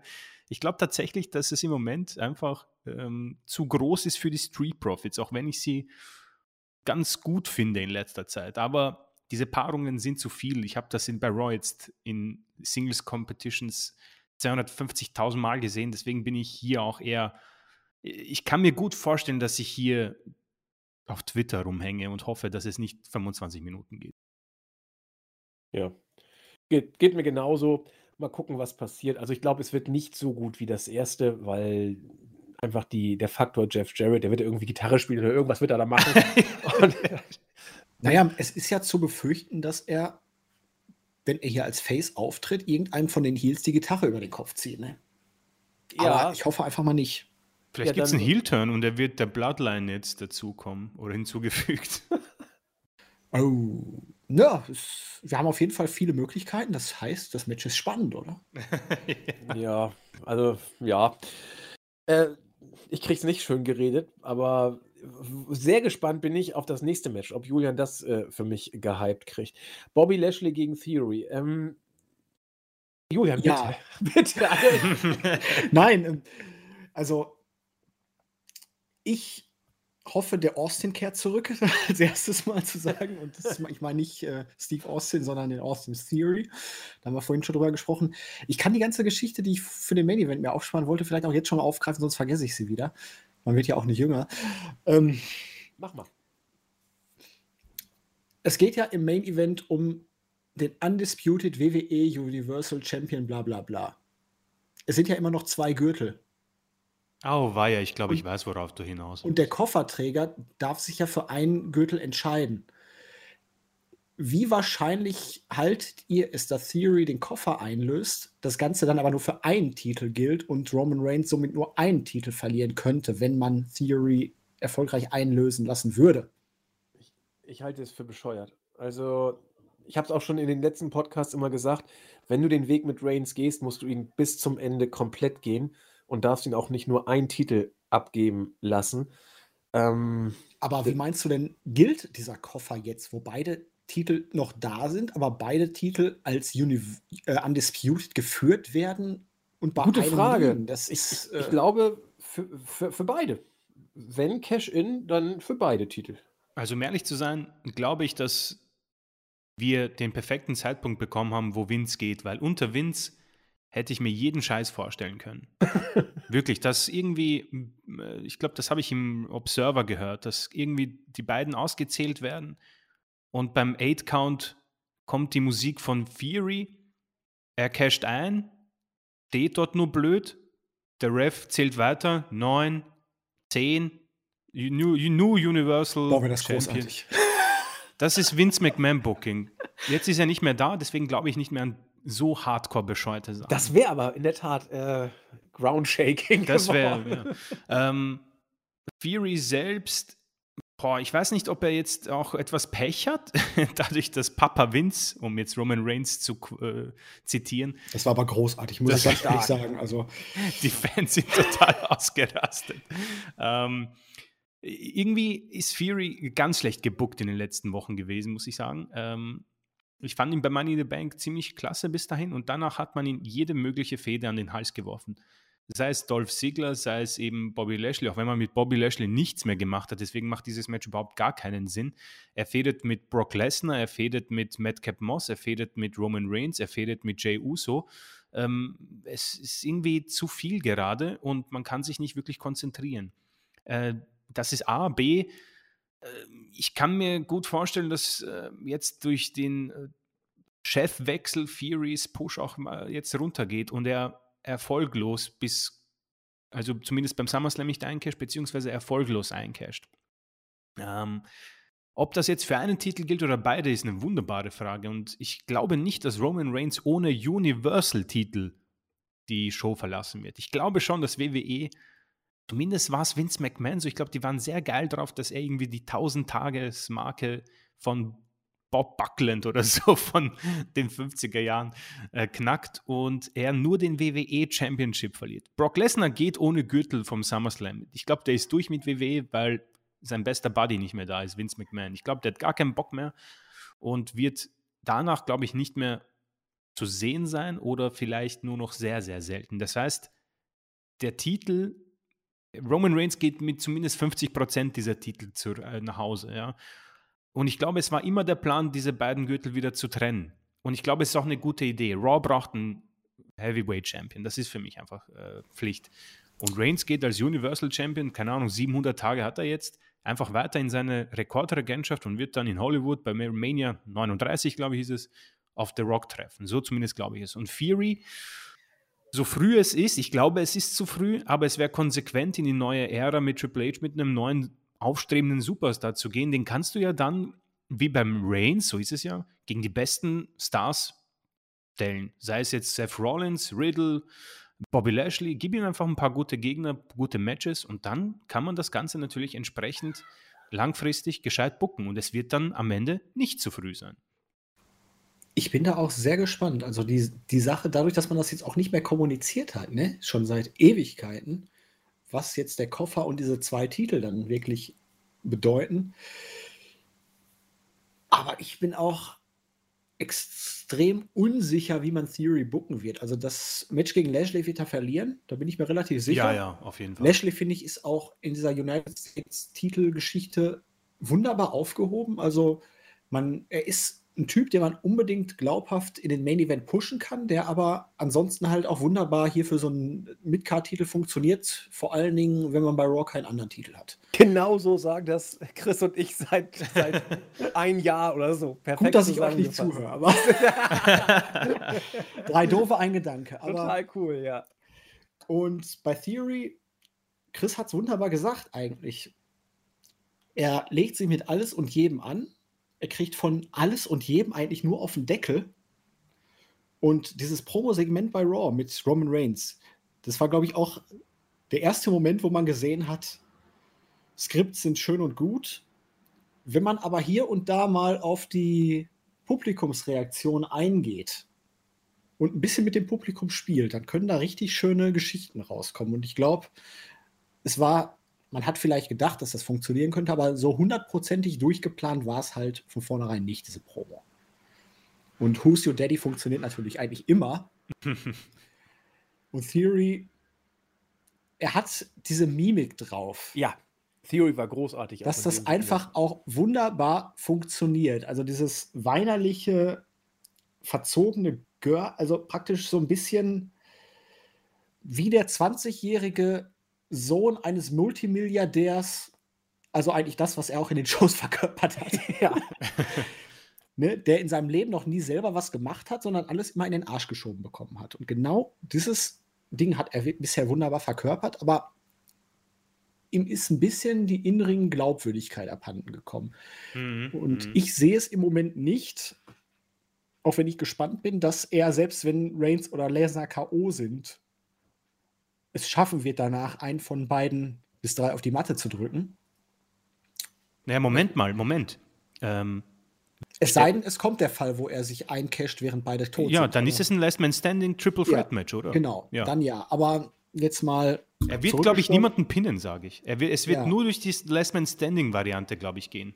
Und ich tue mich immer schwer damit, jemanden jetzt hier verlieren zu lassen, um ihn in einem weiteren Match am Abend dann einen höherwertigen Titel gewinnen zu lassen, weil das schon den höherwertigen Titel wieder abwertet. Ich erinnere mich damals, es, es kann funktionieren. Ähm, Shawn Michaels gegen Chris Jericho, die Fehde. Wo Michaels das Leather-Match gegen Jericho, ich glaube, im Opener gewonnen hat. Ich weiß nicht, welcher Pay-Per-View es war. Und Jericho dann am Ende als letzter Mann halbtot in dieses Scramble-Match gegangen ist unter Big Johnnys Ära und dann den World Title geholt hat. Ah ja, das, das war dieses Unsanctioned Match zwischen Jericho und Michaels, ja. Oder so, oder Unsanctioned Match. Hat auf jeden Fall wunderbar funktioniert, aber hier wird Theory am Ende eine klare Niederlage gegen Bobby Lashley kassieren, was auch absolut glaubwürdig ist, weil Lashley wurde halt eigentlich auch, wenn überhaupt, dann nur von Brock Lesnar oder von Roman Reigns irgendwie geschlagen. Und Theory machte auch in den letzten Wochen nicht den Eindruck, als hätte er da rein qualitativ ein Wörtchen mitzureden. Und dann tue ich mich halt schwer, dass der Kofferträger dann hinterher einen von den beiden dann einen Titel abnimmt und hinterher als WWE-Champion dann bei Raw steht. Aber wie fandest du den Cash-In von Seth bei Mania? Der hat ja, bei, hat ja gegen Orton verloren und dann den Cash-In gehabt. Das fand ich eigentlich ganz gut. Das hat funktioniert, finde ich. Ja, ich ich tue mich mit dem Koffer im Moment überhaupt so ein bisschen schwer. Also Theory war ja überhaupt nicht in dem Match ja. vorgesehen. Dementsprechend hatte das schon so ein, wie sagen die Schwaben, ist äh, Geschmäckle. Und die ersten Male war es halt wirklich noch spektakulär. Es war großartig und mhm. Ähm, es hat sich einfach in den letzten Jahren zu sehr eingebürgert, dass irgendwelche Leute den Koffer kriegen, nur noch verlieren, um es dann möglichst spektakulär aussehen zu lassen, wenn sie dann doch den Titel holen. Äh, ich war immer dafür, du kannst das Ding wirklich wunderbar nehmen, um jemanden auf die nächste Stufe zu bringen. Du musst ihn allerdings vorher vernünftig darstellen. Es muss ein logischer, konsequenter Schritt sein, dass er diesen Koffer gewinnt und dass er damit dann auch den Titel gewinnt und hinterher auch eine Chance hat, den Titel mal zu verteidigen. Sehe ich genauso. 50 Prozent hat man bei Theory davon erreicht würde ich jetzt mal sagen. Und ich bin gespannt, wo die Reise für ihn hingehen wird, jetzt wo sein Daddy halt zumindest offiziell nichts mehr zu sagen hat, weil es ist ja kein Geheimnis, man hat es ja nicht nur in den Shows thematisiert, dass er halt das Protégé von Vince war und der Kerl war bei Evolve damals schon für sein Alter unfassbar weit. Ich fand seinen kurzen NXT-Run nicht schlecht. Man hatte ihn dann zwischendurch ja zu früh hochgezogen, dann wieder zurückgeschickt, ein bisschen begraben. Da hat er daraus gelernt. Er soll ja auch ein bisschen vom Ego her überheblich sein, aber er hätte auf jeden Fall das Zeug dazu, in Zukunft ein Topstar zu werden. Ich persönlich würde ihn aber jetzt eher in der Kartregion sehen, in der er sich hier auf der Karte befindet. Und denke dennoch, um das jetzt abschließend noch zu sagen, dass er durchaus eine Chance hat, diesen Pay-Per-View mit einem World Title zu verlassen, einfach weil ich keine andere Möglichkeit derzeit sehe, wie man Roman Reigns irgendwie was von dem Gold abnehmen kann und dementsprechend auch irgendwie jemanden neuen in den Main Event zu bringen. Ähm, ich antworte mal ungefragt auf Chris' Frage, äh, wie, ich, wie das denn war, als damals äh, Rollins gegen Orton verlor und dann eingecasht hat. Äh, ich fand es tatsächlich doof. Ich fand es nicht gut, dass Rollins vorher gegen Orton verloren hat, weil dann kam der Cash-In, dann kam der Titelgewinn und ich habe tatsächlich, ich war glaube ich einer der einzigen, der wenigen, vielleicht sogar der einzige, der gedacht hat, was ein Scheiß. Nur ist Rollins Champion und hat vorher gegen Orton verloren. Wie soll ich den denn noch ernst nehmen? Also, das mhm. war aber mein, mein persönlicher Gedanke und ich weiß nicht, ob das irgendjemand sonst noch so gedacht hat. Äh, da gehe ich so in die, die Richtung von Julian. Ich finde es immer ein bisschen problematisch, wenn Ich kann mich daran auch, um ehrlich zu sein, gar nicht mehr erinnern. War das das Triple Threat Match, wo er sich eingebuckt ja. hat? Ja. Also, es war ein, ein normales Match, das dann zum Triple Threat Match wurde. Ah, okay. Ähm, so, und ähm, was Theory angeht, ich finde, der Junge hat einen ziemlich großen Schritt gemacht durch das Booking, das er hatte. Jetzt im Moment wirkt es ein bisschen Kraut und Rüben nach Money in the Bank, wie, wie ähm, Chris auch schon sagte. Und ich bleibe dabei, äh, der Titel, das, also Reigns darf keinen Titel verlieren bis Mania. Das ist meine Sichtweise. Mal du gucken. würdest wirklich wollen, dass Reigns einen Titel an Rock verliert? Nein, er soll keinen Titel verlieren bis Mania. Ja, Mania. Bis Mania. Mania, Mania ist nächstes, nächstes Jahr. Ja, ja, und wenn er bei Mania gegen Rock antritt, würdest du damit implizieren, dass er den Titel dann an The Rock verliert, oder? Nein, äh, ach so. Äh, von mir aus bis Mania und noch darüber hinaus. Also, ich meine damit bis zum Match gegen Rocky muss er den Titel auf jeden Fall haben. Und dann beim Match selber glaube ich tatsächlich auch, dass er gewinnen wird gegen The Rock. Und dann kann man sich darüber Gedanken machen, wie man ihm den Titel abnimmt. Denn Cody Rhodes ja, wird ihn den Titel man, abnehmen. Man, man, muss ja nicht zwingend den Kofferträger vorher eincashen lassen. Er hat ja noch einen Monat. Ich glaube auch, das wird das Main Event der nächsten Mania. Reigns gegen Cody Rhodes, weil The Rock wird sich das mit der Publicity jetzt nicht mehr antun. Gut, das, dann. Das stimmt, das ist, möglich, ja. Das, ist eine, das ist ein wichtiger Punkt, ja. Aber auch dann müsste man eigentlich Reigns die Titel belassen, um Cody noch mehr zum Mond zu schießen. Äh, äh, also, ich glaube, man sollte Reigns den Titel einfach nicht abnehmen, aber das lassen wir auf uns zukommen. Weiter im Text. Pat McAfee gegen Happy Corbin. Fuck off, Julian. also, ähm, ich hoffe mal, Pat McAfee gewinnt und das ist, glaube ich, das, das, erste Mal, dass ich wirklich glaube, dass ich für einen Non-Wrestler in einem Wrestling-Match bin, weil. Ich bin erschüttert. Boah, ich hasse Happy Corbin. Ich, ich hasse Baron Happy Corbin, Corbin so sehr, ne? Also, oh. wenn jemand im aktuellen WWE-Kader bei mir Go Away zieht, es ist einfach Corbin. Ich kann mit diesem Kerl nichts anfangen. Ich finde den so dermaßen anstrengend. Okay, Madcap Moss ist auch nicht besser, aber. nee, also alles, was ich von Corbin in den letzten Jahren gesehen habe, als Lone Wolf bei NXT, das war, glaube ich, die letzte Zeit, wo ich ihn noch ganz akzeptabel fand. Hast du ihn nicht als Obdachlosen erlebt? Doch. ich fand ihn, also man muss ihm lassen, er hat ein gewisses Komikpotenzial. Total. Er ist sich für nichts zu schade.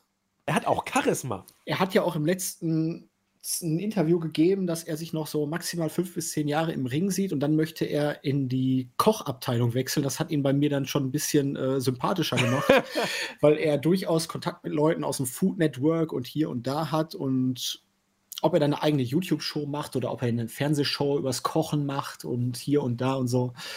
Das sind auf jeden Fall seine Pläne nach der Wrestling-Karriere, irgendwas im Bereich Kochen zu machen. Das hat ihn sofort bei mir mal eben deutlich nach oben katapultiert in seiner Beliebtheitsskala. Allerdings, ich kann mit ihm in einem Ring und in einer Wrestling-Show einfach überhaupt nichts anfangen. Also das ist, das triggert mich immer auf eine aggressive Art und Weise, dass, ich einfach nur umschalten und vorspulen möchte. Und ich erkenne an, dass er sich in seiner Rolle zurechtgefunden hat, dass er da seine Nische gefunden hat und auch durchaus, naja, äh, Charakterzüge jetzt gezeigt hat in den letzten Jahren, die ich ihm am Anfang nicht zugetraut hätte. Also ich habe ihn am Anfang für sehr eindimensional gehalten und das hat er widerlegt, aber es macht es aus meiner persönlichen Sicht einfach nicht besser. Ja, da bist du, glaube ich, nicht allein.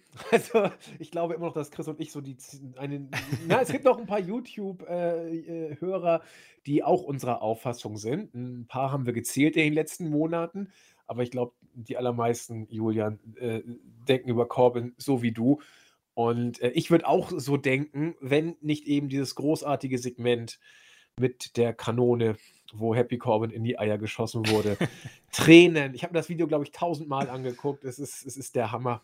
Da äh, müsstest Happy du ja traurig sein, dass Winnie Mac jetzt weg ist. Nein, das ist ein Segment, das trotz dessen großartig war. Es, es, es war. es war nicht dazu bestimmt, lustig zu sein, aber es war lustig, weil Kevin Owens und Corbin so großartig waren. Und dann kommen noch die Dirty Dogs und klauen 20 Dollar, den die er gerade von Kevin Owens erbetteln konnte. Also für mich war das das Segment 2021. Okay, ich, ich bitte dich, also, mir dies, den Link zu diesem Segment mal zu schicken, damit ich mir das angucken kann. Vielleicht ich, revidiere ich, ich das. Ich suche das jetzt mal. Erstmal gebe ich Chris noch mal kurz äh, das Wort zu diesem Match und suche dieses, äh, dieses großartige Segment. Ja, such mal das Video. Ähm, ich, ich, ich persönlich kann ja nachvollziehen, warum so über Happy Corbin gesprochen wird, weil die, die beste Zeit war eben dieses Obdachlosen-Gimmick und ich irgendwie hatte, hatte das sehr gut rübergetragen und man hat sogar in unserer Community ein bisschen drüber gesprochen, was ein Tag-Team zwischen ihm und Kevin Owens für Potenzial hätte. Und da haben wir schon sehr viel drin gesehen. Alles danach war, da gehe ich auch mit, nichts äh, Fernsehwürdiges. Ja. Diese Fehde mit Madcap Moss war für mich eine Katastrophe.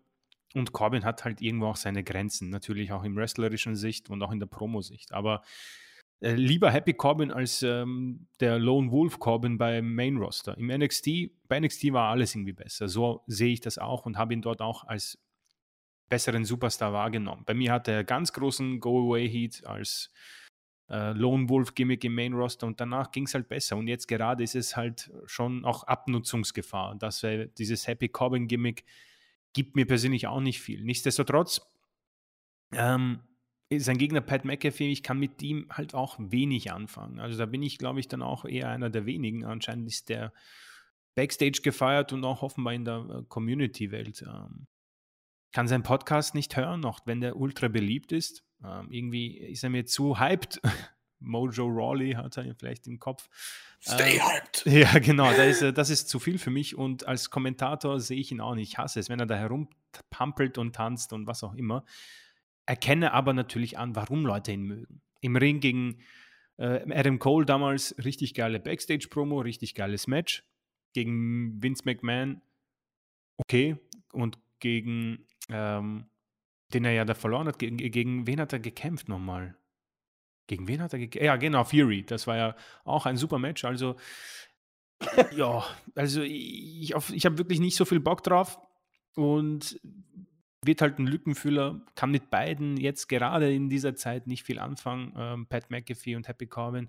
Man hat sich die NFL-Vergangenheit herausgepickt als ähm, Fehde, kann man mal machen, aber ich finde, hier hat ein bisschen mehr Intensivität für mich gefehlt persönlich. Und auch die Tatsache, dass man hier halt schon mit Happy Corbin ein Gimmick hat, das grundsätzlich immer verloren hat und auch durch diese Nische gegangen ist, ähm, wo Vince McMahon sagt, das finde ich witzig, aber eigentlich habe ich mit ihm nie was vor und das merkt man. Und deswegen fehlt mir ein bisschen dieses, die, die, die Importance, das Wichtige hinter diesem Match. Und diese kleinen Anekdoten führen dann für mich, dass ich wirklich sehr, sehr wenig, also es ist wirklich so das Match, wo ich am zweitwenigsten Lust drauf habe. Wenn es morgen verschwindet, hätte ich nichts dagegen.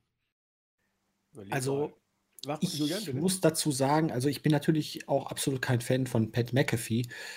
Das Match gegen Adam Cole damals da und die, das Stable bei NXT war ganz okay, aber im Vergleich zu Happy Corbin ist es immer noch dann für mich persönlich das kleinere Übel. Ja, ich habe dir den Link äh, dahingestellt jetzt. Ich habe es mir eben, äh, als Chris erzählt hat, nochmal angeguckt. Ich schon wieder lache. Ist, Owens ist Gold, Corbin ist Gold und der, der Effekt, Bonk, als die Kanone losgeht, ist Gold. Also das, äh, die Reaktion von Corbin darauf ist, ist wieder Gold. Das, und dann Sigler als äh, Dieb-Troll äh, ist auch Gold. Also, das ist für mich eines der besten Segmente seit Ewigkeiten. Und wie gesagt, nicht, weil es lustig sein sollte. Also, es sollte lustig sein, aber nicht, also, es wäre nicht lustig geworden. Aber was die Leute draus machen, ist äh, so großartig. Falls ihr es auch nochmal sehen wollt, einfach bei YouTube Owens, Corbin und Cannon eintippen. Dann kriegt ihr es Ach, wisst ihr was? Ich verlinke es euch. Ich schicke euch den Link gleich in das ähm, in den Startseitenpost. Dann habt ihr ihn auch gleich bei Interesse. It never gets old. Main Event, ja, geht auch, wird auch nicht langsam wirklich alt. Das Last Man Standing Match diesmal for the Undisputed WWE Universal Championship. Roman Reigns gegen Brock Lesnar. Nicht das erste Mal, vielleicht das letzte, wird man abzuwarten haben. Sie hatten durchschnittliche Matches, sie hatten starke Matches, äh, sie hatten starke Matches mit einem schlechten Finish. All das hatten wir häufig bereits zum Thema. Auch gibt es über die Ansetzung, glaube ich, nicht viel zu sagen. Das kann ein viereinhalb Sterne-Match werden, locker, wenn sie eine Viertelstunde kriegen und alles reinlegen, was sie haben, wenn sie alles zeigen dürfen, was sie können, wenn sie einen guten Tag erwischen, harmonieren und wenn du eine schöne Matchgeschichte aufbaust. Also die Voraussetzungen sind da. Sie haben etwas, was Klick machen kann. Aber sie haben auch oft gezeigt, dass das auch dann irgendwie so durchschnittliche Geschichten werden können. Das heißt, wir haben hier ein Match, das alles könnte, aber äh, auch vieles nicht könnte. Und da werden wir uns wie immer ja, überraschen lassen müssen, was kommt. Es ist eine gewisse Wundertüte, ob man am Ende ein Titel Reigns abnimmt, beide oder was ich glaube, gar kein, ob es ein Fuck-Finish wird, eine cleane Geschichte, ob irgendwer hier kommt und eingreift, wird man alles sehen. Ich befürchte ja, dass etwas in der Richtung kommt. Äh, Last Man Standing ist eh immer problematisch. Das wird also auch, glaube ich, dieser Stipulation, äh, diese Stipulation wird den beiden, glaube ich, und damit auch dem Match nicht so gut tun. Äh, viel ist über das Match gesagt worden, noch nicht so häufig von unserem Julian und deswegen bitteschön. Also ich habe mir gerade das Video erstmal angeguckt, deswegen habe ich dir nur so halb gefolgt. Ja. Äh, war schon göttlich. Ja. Ich habe mich dann gefragt, wo ist eigentlich Tegan Knox geblieben? Die ist doch auch entlassen worden, oder? Ja, ja, die ist entlassen ja, ja. worden, ja. Wieso hat die eigentlich noch nirgendwo eine relevante Rolle? Weil die war immer großartig, mal abgesehen von äh, dem Kreuzbandriss, alles Jubeljahre. Ähm, wir sagen Chris und ich auch seit Monaten. Wir sind große, wir sind große Fans mhm. von ihr. Wir auch Dakota Kai. Ja. Ja, schade. zumindest als Heal war Dakota Kai immer sehr gut zu gebrauchen. Als Face hat sie noch nie gezündet bei mir. Selbst damals schon bei zu Schimmerzeiten noch nicht, aber ähm, wir sind beim Main Event. Wir sind beim Main Event. Last Man Standing Match, ne? Jo. Ja, es wird auf jeden Fall beworben als das letzte Match zwischen diesen beiden auf jeden Fall. Du hast es ja schon vorhin angesprochen, Andy. Genau. Brock Lesnar wird vermutlich jetzt nur noch wenig Interesse haben, weiter für WWE anzutreten, es sei denn, der finanzielle Aspekt spielt mal wieder eine extraorbitant große Rolle. Allerdings könnte ich mir durchaus vorstellen, dass man jetzt nicht mehr so panisch auf mögliche naja, Schwankungen in der Karte reagiert, wie es jetzt bisher noch der Fall war, auch wenn immer noch weitere Saudi-Arabien-Shows folgen werden. Aber boah, ich denke mal, das wird das längste Match zwischen den beiden, was es gab. Ich weiß nicht, ich glaube, die letzten Matches, also insgesamt sind ja Brock Lesnar-Matches immer relativ kurz, außer das gegen AJ Styles damals, glaube ich. Das war echt nicht gut. Also da hätte ich echt mega Bock drauf. Ja. Also da hätte ich nochmal richtig Bock drauf. Nächstes Mania nochmal ein Rematch Styles gegen Lesnar ach komm, gib uns das. Ähm, aber das hier, Last Man Standing ist halt immer ein bisschen schwierig. Dieses bis 10 rumliegen nimmt natürlich viel Geschwindigkeit aus dem Match, nimmt natürlich viel Fluss aus dem Match. Allerdings, seien wir ehrlich, Lesnar und Reigns, da gibt es eh nicht viel Matchfluss. Das ist Finisher Festival Deluxe wahrscheinlich. Ja, es wird Spears ja. geben, es wird F5s geben, es wird Suplexes, Suplessen, Suplessen? Ist umstritten. Ich bin einfach mal, also ich habe letztens in der Zeitung gelesen, ne, weil hier gerade in NRW ist ja im Moment Kirmeszeit. Die Mehrzahl von Kirmes ist Kirmessen. Kirmessen? War okay. mir völlig unbekannt vorher. Ich bin immer bei Jahrmärkte gewesen, das war unproblematischer, aber es ist wohl wirklich Kirmessen. Und dementsprechend bin ich jetzt einfach mal bei den Suplessen in diesem äh, Sinne und ja, Superman Punches wird es wahrscheinlich auch noch ein paar geben und nach dem fünften oder sechsten oder zehnten durch irgendeinen Tisch wird es dann wahrscheinlich so sein, dass es einmal bis acht geht, einmal bis neun und irgendwann wird es dann durch fünf Tische und Leitern gehen, bis dann einer von beiden tot umfällt. Ja, mein Gott. Lasst sie die Rübe einhauen, lasst einen am Ende irgendwie noch kraxelnd dastehen. Lesnar wird gut bezahlt werden dafür. Und schauen, was Theory in dem ganzen Spektakel macht. Vielleicht taucht er auch einfach nur auf, deutet es an und guckt dann Paul Heyman an. Paul Heyman schickt ihm Blick zu und denkt sich, oh Scheiße, besser nicht und geht wieder. Das würde auch zu seinem Charakter einfach großartig passen, um ehrlich zu sein. Dass er die Chance nutzen will und dann auf einmal merkt, oh Scheiße, wo bin ich hier eigentlich gelandet? Ich verpiss mich mal besser. Da habe ich Bock drauf, muss ich sagen. Ja.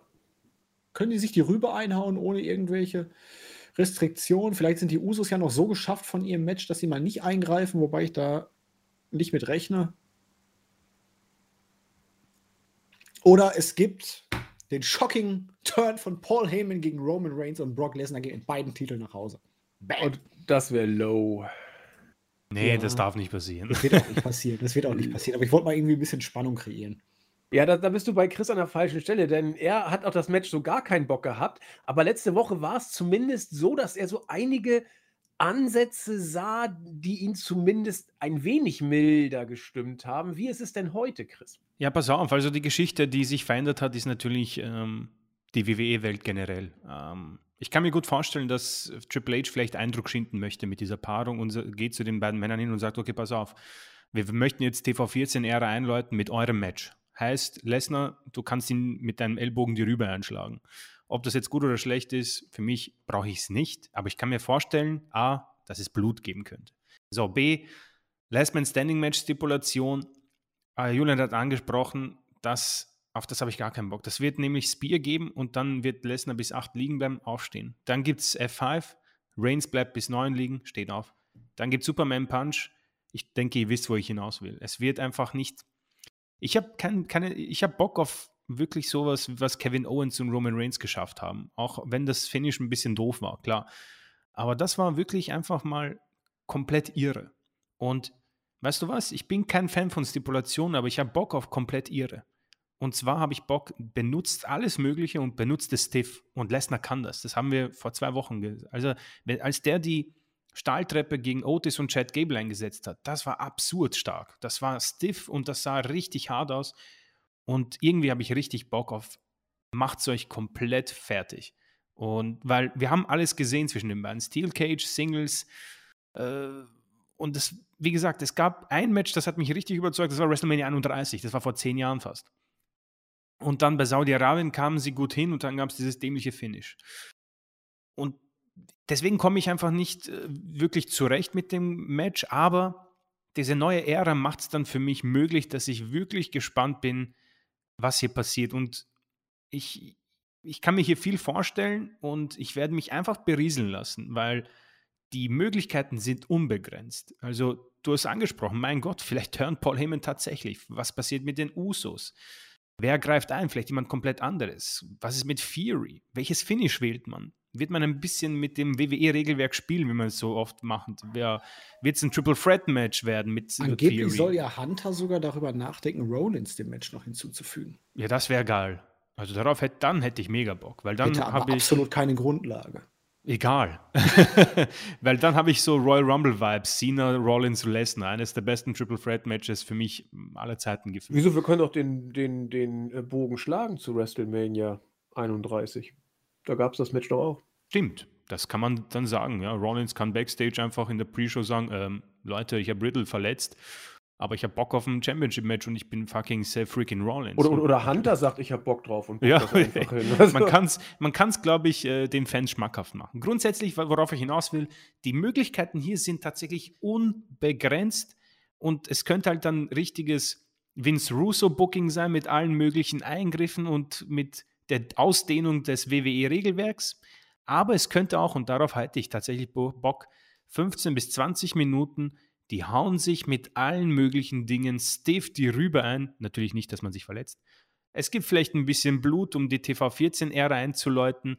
Und dann gibt es ein cleanes Finish, wo Roman Reigns für mich gewinnt und man Fury heraushält. Nutzt die Zeit jetzt, um Fury vielleicht einfach bei Mania nächstes Jahr einzucashen. Bis dahin lass ihn bitte gewinnen. Gib ihn, hau ihm das dämliche Selfie aus der Hand, bitte, das Gimmick muss weg. Gib ihm Austin wieder her, ja, Austin Fury. Ein neues Auftreten, eine neue Musik, einen neuen Titantron. Lass ihn seine Matches gewinnen. Gib ihm kurze Promos, wo er sagt: Hey, mir ist egal, ob ihr glaubt, ich cash heute oder nicht. Ich bin der Geist, ich bin der Beste, ich bin der Jüngste und ich werde eincashen, wenn ich will. Und dann hast du bei Mania einen Moment, kreierst dort deinen neuen Superstar, gegen wen auch immer. Ich bin auch Andys Meinung, Reigns darf hier keinen Titel verlieren. Und man hat halt bei Mania immer noch die Chance, diese Titel zu splitten. Ja? Und das sind so die Gedanken, die mir hineinfliegen, ist vielleicht ein bisschen ungeordnet, aber der Hype ist einfach gestorben mit zu viel Roman Reigns gegen Brock Lesnar, wurde aber jetzt mit der Zeit besser, weil, wie gesagt, TV14, Triple H, Main Event SummerSlam, vielleicht einfach die neue WWE-Ära mit einem richtigen Banger eröffnen. Vielleicht können sich die beiden ein paar Tipps holen von Kevin Owens, wo man überall noch runterspringen kann. Ja? Und ähm, deswegen, die Möglichkeiten machen für mich dieses Match dann doch etwas spannender. Und ja, es sind halt am Ende Roman Reigns, Brock Lesnar, Last Man Standing. Diese Signalwörter tun noch bei mir auch ihres. Ja, gebe ich zu, natürlich. Aber ich hoffe, wir haben es dann endlich geschafft mit den beiden. Und ähm, Julian hat es auch angesprochen, damit beende ich das Ganze ich bin großer Brock Lesnar-Fan wieder geworden. Dieses Gimmick ist großartig und er, er lebt sein Leben gerade. Er, als er bei Raw hereinkam, hat nur gelacht, hat sich gedacht, ihr Bastarde, ich habe euch so in meinen Händen.